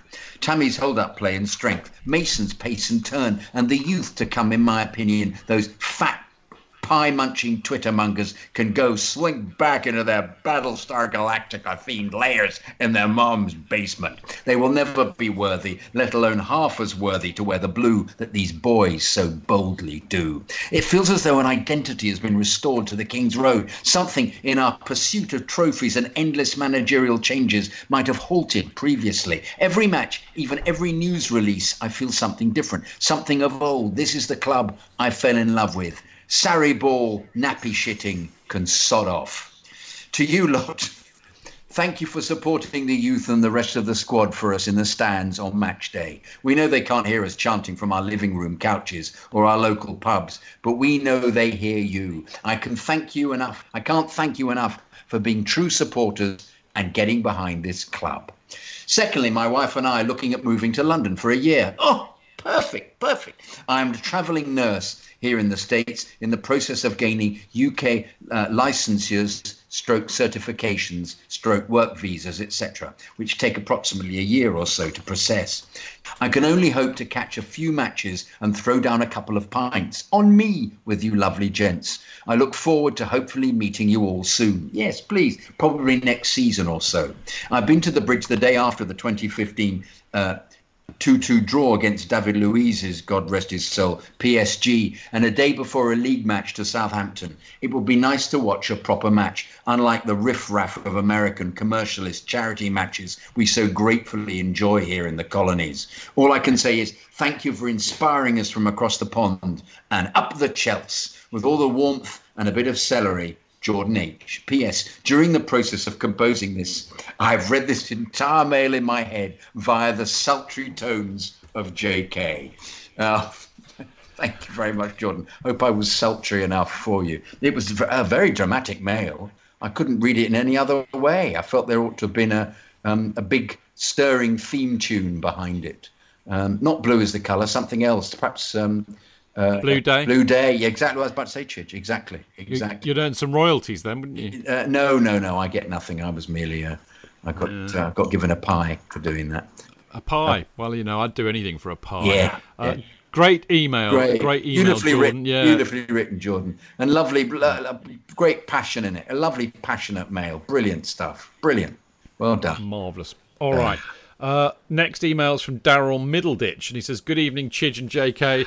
First time emailer, so please forgive the ramble. Now, I can't profess to have been a Chelsea fan since Madar took me to my first game as a nipper, having moved around the country until my middle teens, and not in any one place long enough to form an attachment to any club. But long enough to remember that it's not always been cup finals and world class players. My memories are of the 90s, having come straight back to the top flight after relegation. Cup final in '94 sadly reminded of that last Sunday. Yeah, I know it's funny that a lot of people were saying that last week reminded them of the 4 0 in the cup final. And then in the years following, the arrival of players I'd watched and admired on Football Italia on Channel 4, maybe getting towards the twilight of their playing days, but what an impact they had on the club. And then possibly the best day I've ever had supporting Chelsea, but it's not that night in Munich. It was the 14th of May 2000, last day of the season. I took my then four year old daughter to her first game in which we beat Derby 4 0. She fell asleep, though, uh, through the first half, her little legs worn out after visiting every toy shop in West London, but was able to make the second half clutching the teddy bear purchased from the club shop only an hour or so earlier. Happy, happy days. But we now live in different times, and the reason I felt compelled to mail uh, the success that followed post 2003, as you well know, brought with it a new type of fan and the inv- uh, and the invention of social media even more so. Then last season, I thought it had reached a whole new level until this morning, day after the Super Cup loss. The abusive tweets I saw screenshots of aimed at Tammy disgusted me. I don't want these people anywhere near our club, and I hope to God Tammy never gets to see them. This team, with Lamps and Jody at the helm, will go on to great things if given the time. Of that, I have no doubt. We've been asking for the youth to get their chance. For years, we've had one of the finest academies on the planet, and now it's their time. Jody knows these players inside out, and in Frank, we have a manager that knows what it takes to go from a so called alright player to a world class player, given the right tutoring along with hard work. So, to all those so called fans, get behind this team or fuck off. As for those fuckwits in North London, uh, they better make hay whilst the sun shines, although they never will. Bottle jobs now and forever. London is blue, always has been, always will be, will be back. Keep up the good work, guys. Always a joy to listen to on a Tuesday morning if Spotify get their act together. Uh, when I'm going through emails in the office, stand your pint at some point, hopefully. Keep the blue flag flying high. Regards, Daryl Middleditch, one of those Yadars, apparently. Brilliant email, Daryl. And I just want to say, actually, uh, on on that point. Um, it, it, it's my firm belief. I'd, it'd be interesting to hear what the, the two boys. I'm going to Jonathan. I'm going to mute you for a second. You're making lots of noise in the background. Actually, do you know what? I, I, do you know what? I won't because I did I did that to Dan once and I couldn't get him back. Do you remember? Yeah, you know, I found I found the mute button on on, on Skype. I'm not doing anything. I'm just sitting here. Oh, I don't know what it is. It's just some weird noise. It, it's it's your um. You, well, I've said this to you before. Uh, you're flashing, not literally, obviously, because we don't have the beauty of you doing that in full video. But it's it's weird. I think it might be some feedback from me actually. Anyway, whatever. Uh, serious point to a serious point that Daryl made in the in the email. I, I I really do not think for one minute that. Uh, anybody who racially abused Tammy on social media has been within a thousand miles of this club. Well, maybe that's unfair, but I don't think any of them will ever go there. These are just people who are trying to, uh, you know, gain attention on social media. I just cannot. I, I mean, maybe I'm ignorant. I don't know. Tell me if I'm wrong. But I just these are not Chelsea supporters. They are not Chelsea supporters. There was not one person in that stadium on Saturday, on Sunday. I guarantee you, who would have racially abused Tammy Abraham for missing a penalty. I'm just not buying it. Uh, we were talking about it in the cock, funnily enough, in the pub, and we were all saying much the same thing. I'm just not buying it. There's a whole group of attention seeking, frankly, pathologically, you know, disturbed people that have latched themselves onto this club, I think, and a lot of it is through social media. They're not Chelsea supporters, so that I'm just not having it. I mean, maybe I'm naive, but I just firmly don't believe it, Joe. Yeah, I mean, I, I agree, Chidge. I mean, there there seems to be a, a common theme with you know these quote unquote football Twitter type accounts that sort of caught controversy, and you know they're on their 300th account in two months because they've been suspended by saying stupid stuff. I, I think it's just a, an idiotic thing where they get you know pleasure out of, of you know getting people pissed off at them or whatever it is, but it, it just comes across as, as sad and, and desperate, and it, it ah, you know it's, it's one of those things that I've just had to start sort of blocking and muting people because, you know, it's just making, you know, the whole, let's say, social media experience or whatever you want to call it, just unbearable seeing these absolute, utter, out and out morons who are, you know, courting controversy every other day with their you know, ridiculous opinions. And if it's not racist comments, it's attacking people and their families and, and saying the most outlandish things that you would never say in person. Um, you know, hiding behind this this veil of anonymity that, that Twitter provides them. Um, you know, comfort in or comfortable in the knowledge that very rarely do these people come unstuck in, in the real world. But you know, I, I completely echo your sentiment. You know, I've I, I find it very hard to believe that these people have uh, you know, been to games or, or, go to games regularly because it's not a sentiment that I personally have, have you know heard anyone around me. I mean, we both obviously sit in the same row, so I mean, you know, I don't really see anyone or, or, hear anyone around me who has those, those sorts of opinions. No one I follow on social media has those sorts of opinions. No one that I talk to or associate with does. It just seems to be this element of, and it, it seems to be like a younger crowd who you know it's kind of cool to be controversial and say you know, edgy things, edgy. You know, be hashtag edgy or whatever it is that they like to do. But it just comes across as, as, as sad and a, a, bit kind of desperate to me, you know, this sort of plea for attention. But, you know, it, it seems to be coming with, a, you know, modern fandom. Every team, every kind of team seems to have this group of, you know, football Twitter people that think they're some sort of, you know, Jimmy Carr-esque comedian or saying stuff and, and, you know, quoting things like free speech and that. But the bottom line is they're just very boring individuals with, with very little original to say for themselves apart from being offensive. So, I mean, as I said, I mean, I've, I've just made a point to just block people and mute people now because yeah, totally. it's, it's not worth the engagement. They totally thrive completely on antagonism. It's just yeah, exactly. Yeah, you don't have anything going on in their lives, so it's almost as if you just try and find the opposite and go for it. You know, they think what will offend people. Oh, I'll, I'll racially abuse him, and then I'll I'll then get followers on account of that. I'm sure there are some people who actually who, who look up look look up to them, but it's yeah. uh, it's about um, it's about trying to gain status. It's just really rather inevitable, I'm afraid, because of the anonymity. So. Well, they need they need to do something about that. Although I do believe that there was, I did see a tweet where some lad basically, you know, had been collared for it, which I'm all in favour of. But it's very, I mean, I'll give you an example actually, because I did a bit of a weird thing on, I, I pr- hit the wrong button on on Twitter when I was fanning around with the settings, and uh, I I basically had my account you know, they, they locked my account. And to get my Twitter account, actually it was the Chelsea Fancast Twitter account, even more seriously, uh, to get it back, I actually had to, you know, email them a, a photocopy of my passport, right? So, you know, there's no excuse. If they're prepared to do that for some dick like me, because actually what I did was I was trying to get the birthday of the Fancast in. And of course, we were born in 2008. and of course you're not allowed to be on Twitter if you if you're that young. So that's what happened. But I mean, if if they if they were prepared to get my passport details to confirm that I I was the owner of the account, this is what they should do. And then they'll know who every little fucker with a with a weird anonymous Twitter account is. They'll stop all the bots and they'll stop all the abuse because the minute you say something abusive, they know where you live. But as I said, I, I just don't believe. I mean, I'm, I'm not, by the way, trying to say, you know, I, th- look, it's a fact of life. Out of, you know, 38,000 people, you are going to get a few people in the stadium who do hold racist views and sometimes will air them. It's a fact. I'm not trying to, like, ignore what happened last season or mitigate it at all. But I'm saying that this is very, very different, and I think the boys are both right. It's attention seeking. There's something pathological going on here. Um, and the fact of the matter is, is that you might get angry. I mean, I you know I shouted out and called Willian a dozy prick yesterday because I am you know prone to being a bit rude when I get a bit hot under the collar. But you know, most of the people that go there, in fact, nearly all of the people, are basically there to support the team and the players. So they're just they're just not going to come out with this shit. So that's why I say what I say. Anyway, uh, great email, um, Daryl, and a very good point made. Uh, but there you go. Right, last one very quickly. We got to go because my wife's saying come down to the pub.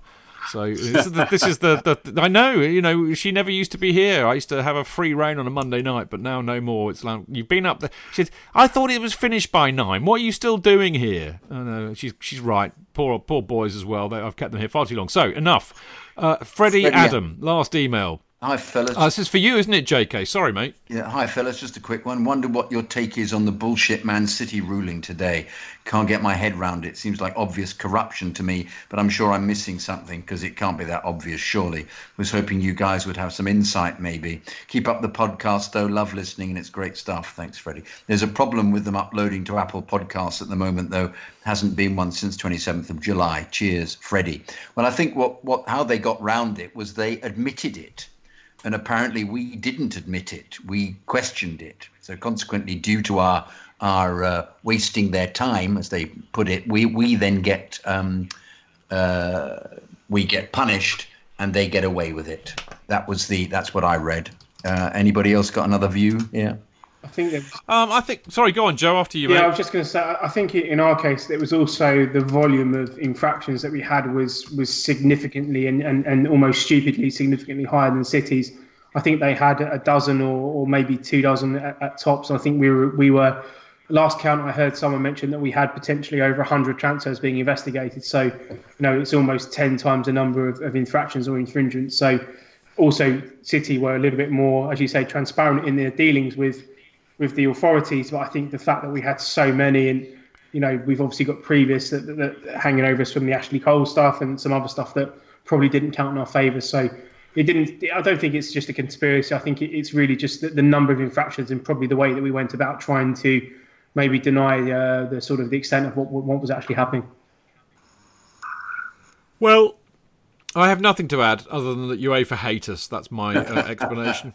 Um, but uh, I suspect that Jonathan and Joe and Joe's uh, responses are probably more accurate. Right, well done, Freddie. And by the way, I said it earlier on, but uh, you're right. There was a broken RRS, RSS link.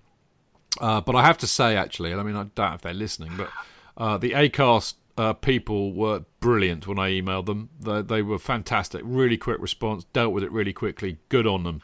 I'm glad I'm on the, on their platform. Well played. Right. Uh, thank you for all the emails this week. We love getting your emails, as you know. We always do our best to read them all out, even if the show ends up being five hours long. Hasn't quite yet. It will do one day, I'm sure.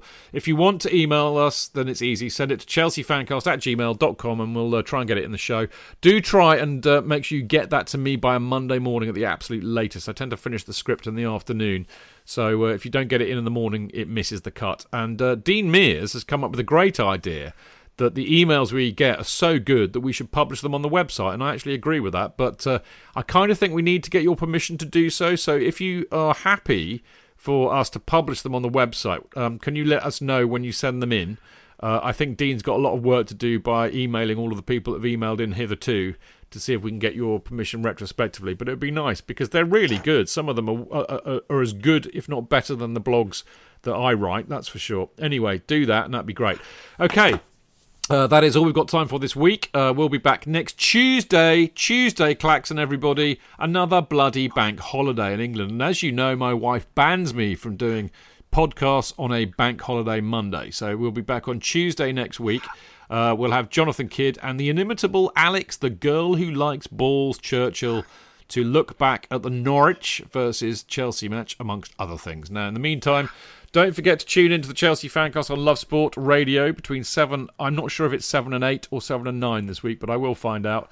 Uh, I have got the week off as uh, I'm going to the cricket in Leeds at Headingley uh, this week, so I won't be around. So join Jonathan, Clayton Bierman, and Matt Beadle this Friday to look back at the Leicester match. No, I don't mean the Leicester match, do I? Oh, I do mean the Leicester match. Yes, you will, you will look back to that and ahead to the Norwich match.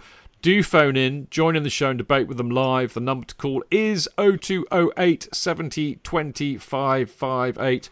And of course, you can get London, uh, sorry, you can get Love Sport on any of the London digital channels uh, or through Radio Player, TuneIn, or LoveSportRadio.com.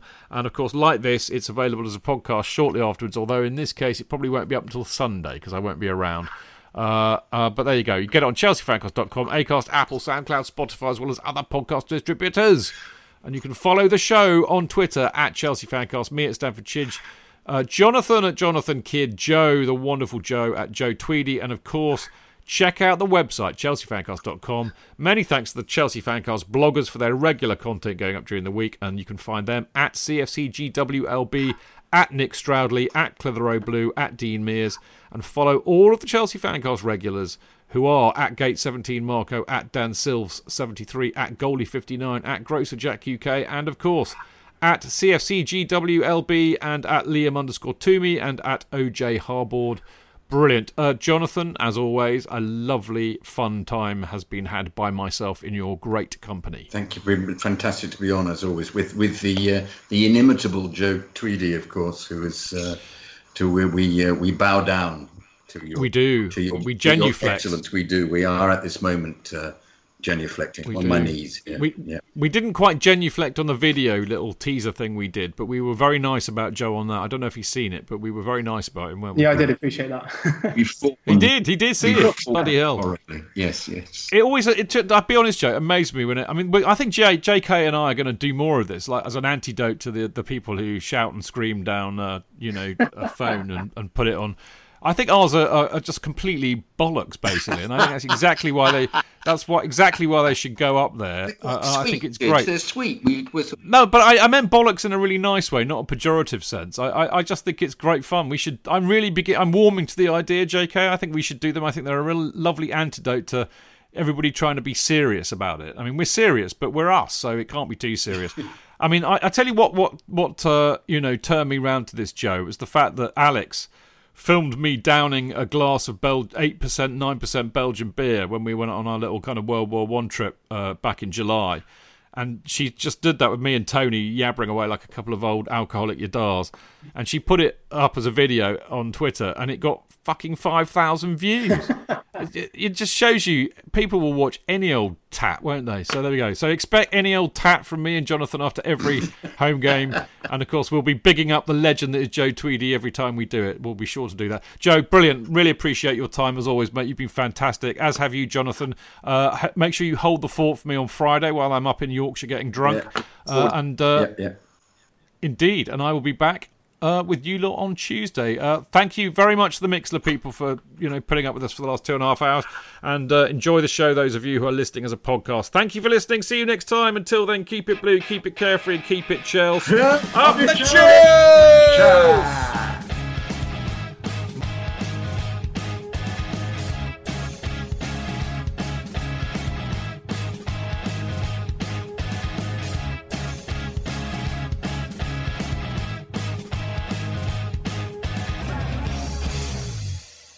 It's the 90th minute. All your mates around. You've got your McNuggets share boxes ready to go. Your mates already got booked for double dipping, and you steal the last nugget, snatching all three points. Perfect! Order McDelivery now on the McDonald's app. You in? At participating restaurants, 18 plus serving times, delivery fee, and terms apply. See McDonald's.com. And there it is. That's as good as it gets on this stage. Nissan Townstar EV strikes again. It's an unstoppable van. Unstoppable. Look, just fantastic. You can actually see the Pro Pilot technology in action. Effortless parallel parking. It moves with all the confidence that comes with a five-year warranty. And with a bench full of all star van experts, there's real strength in depth here. That's all-star quality. Search Nissan Townstar EV and visit your local All Star Van Centre to see for yourself. Terms and conditions apply. Five years or 100,000 miles, whichever comes first. ProPilot is an advanced driver assist technology. Driver's responsibility to stay alert, drive safely, and control vehicle at all times.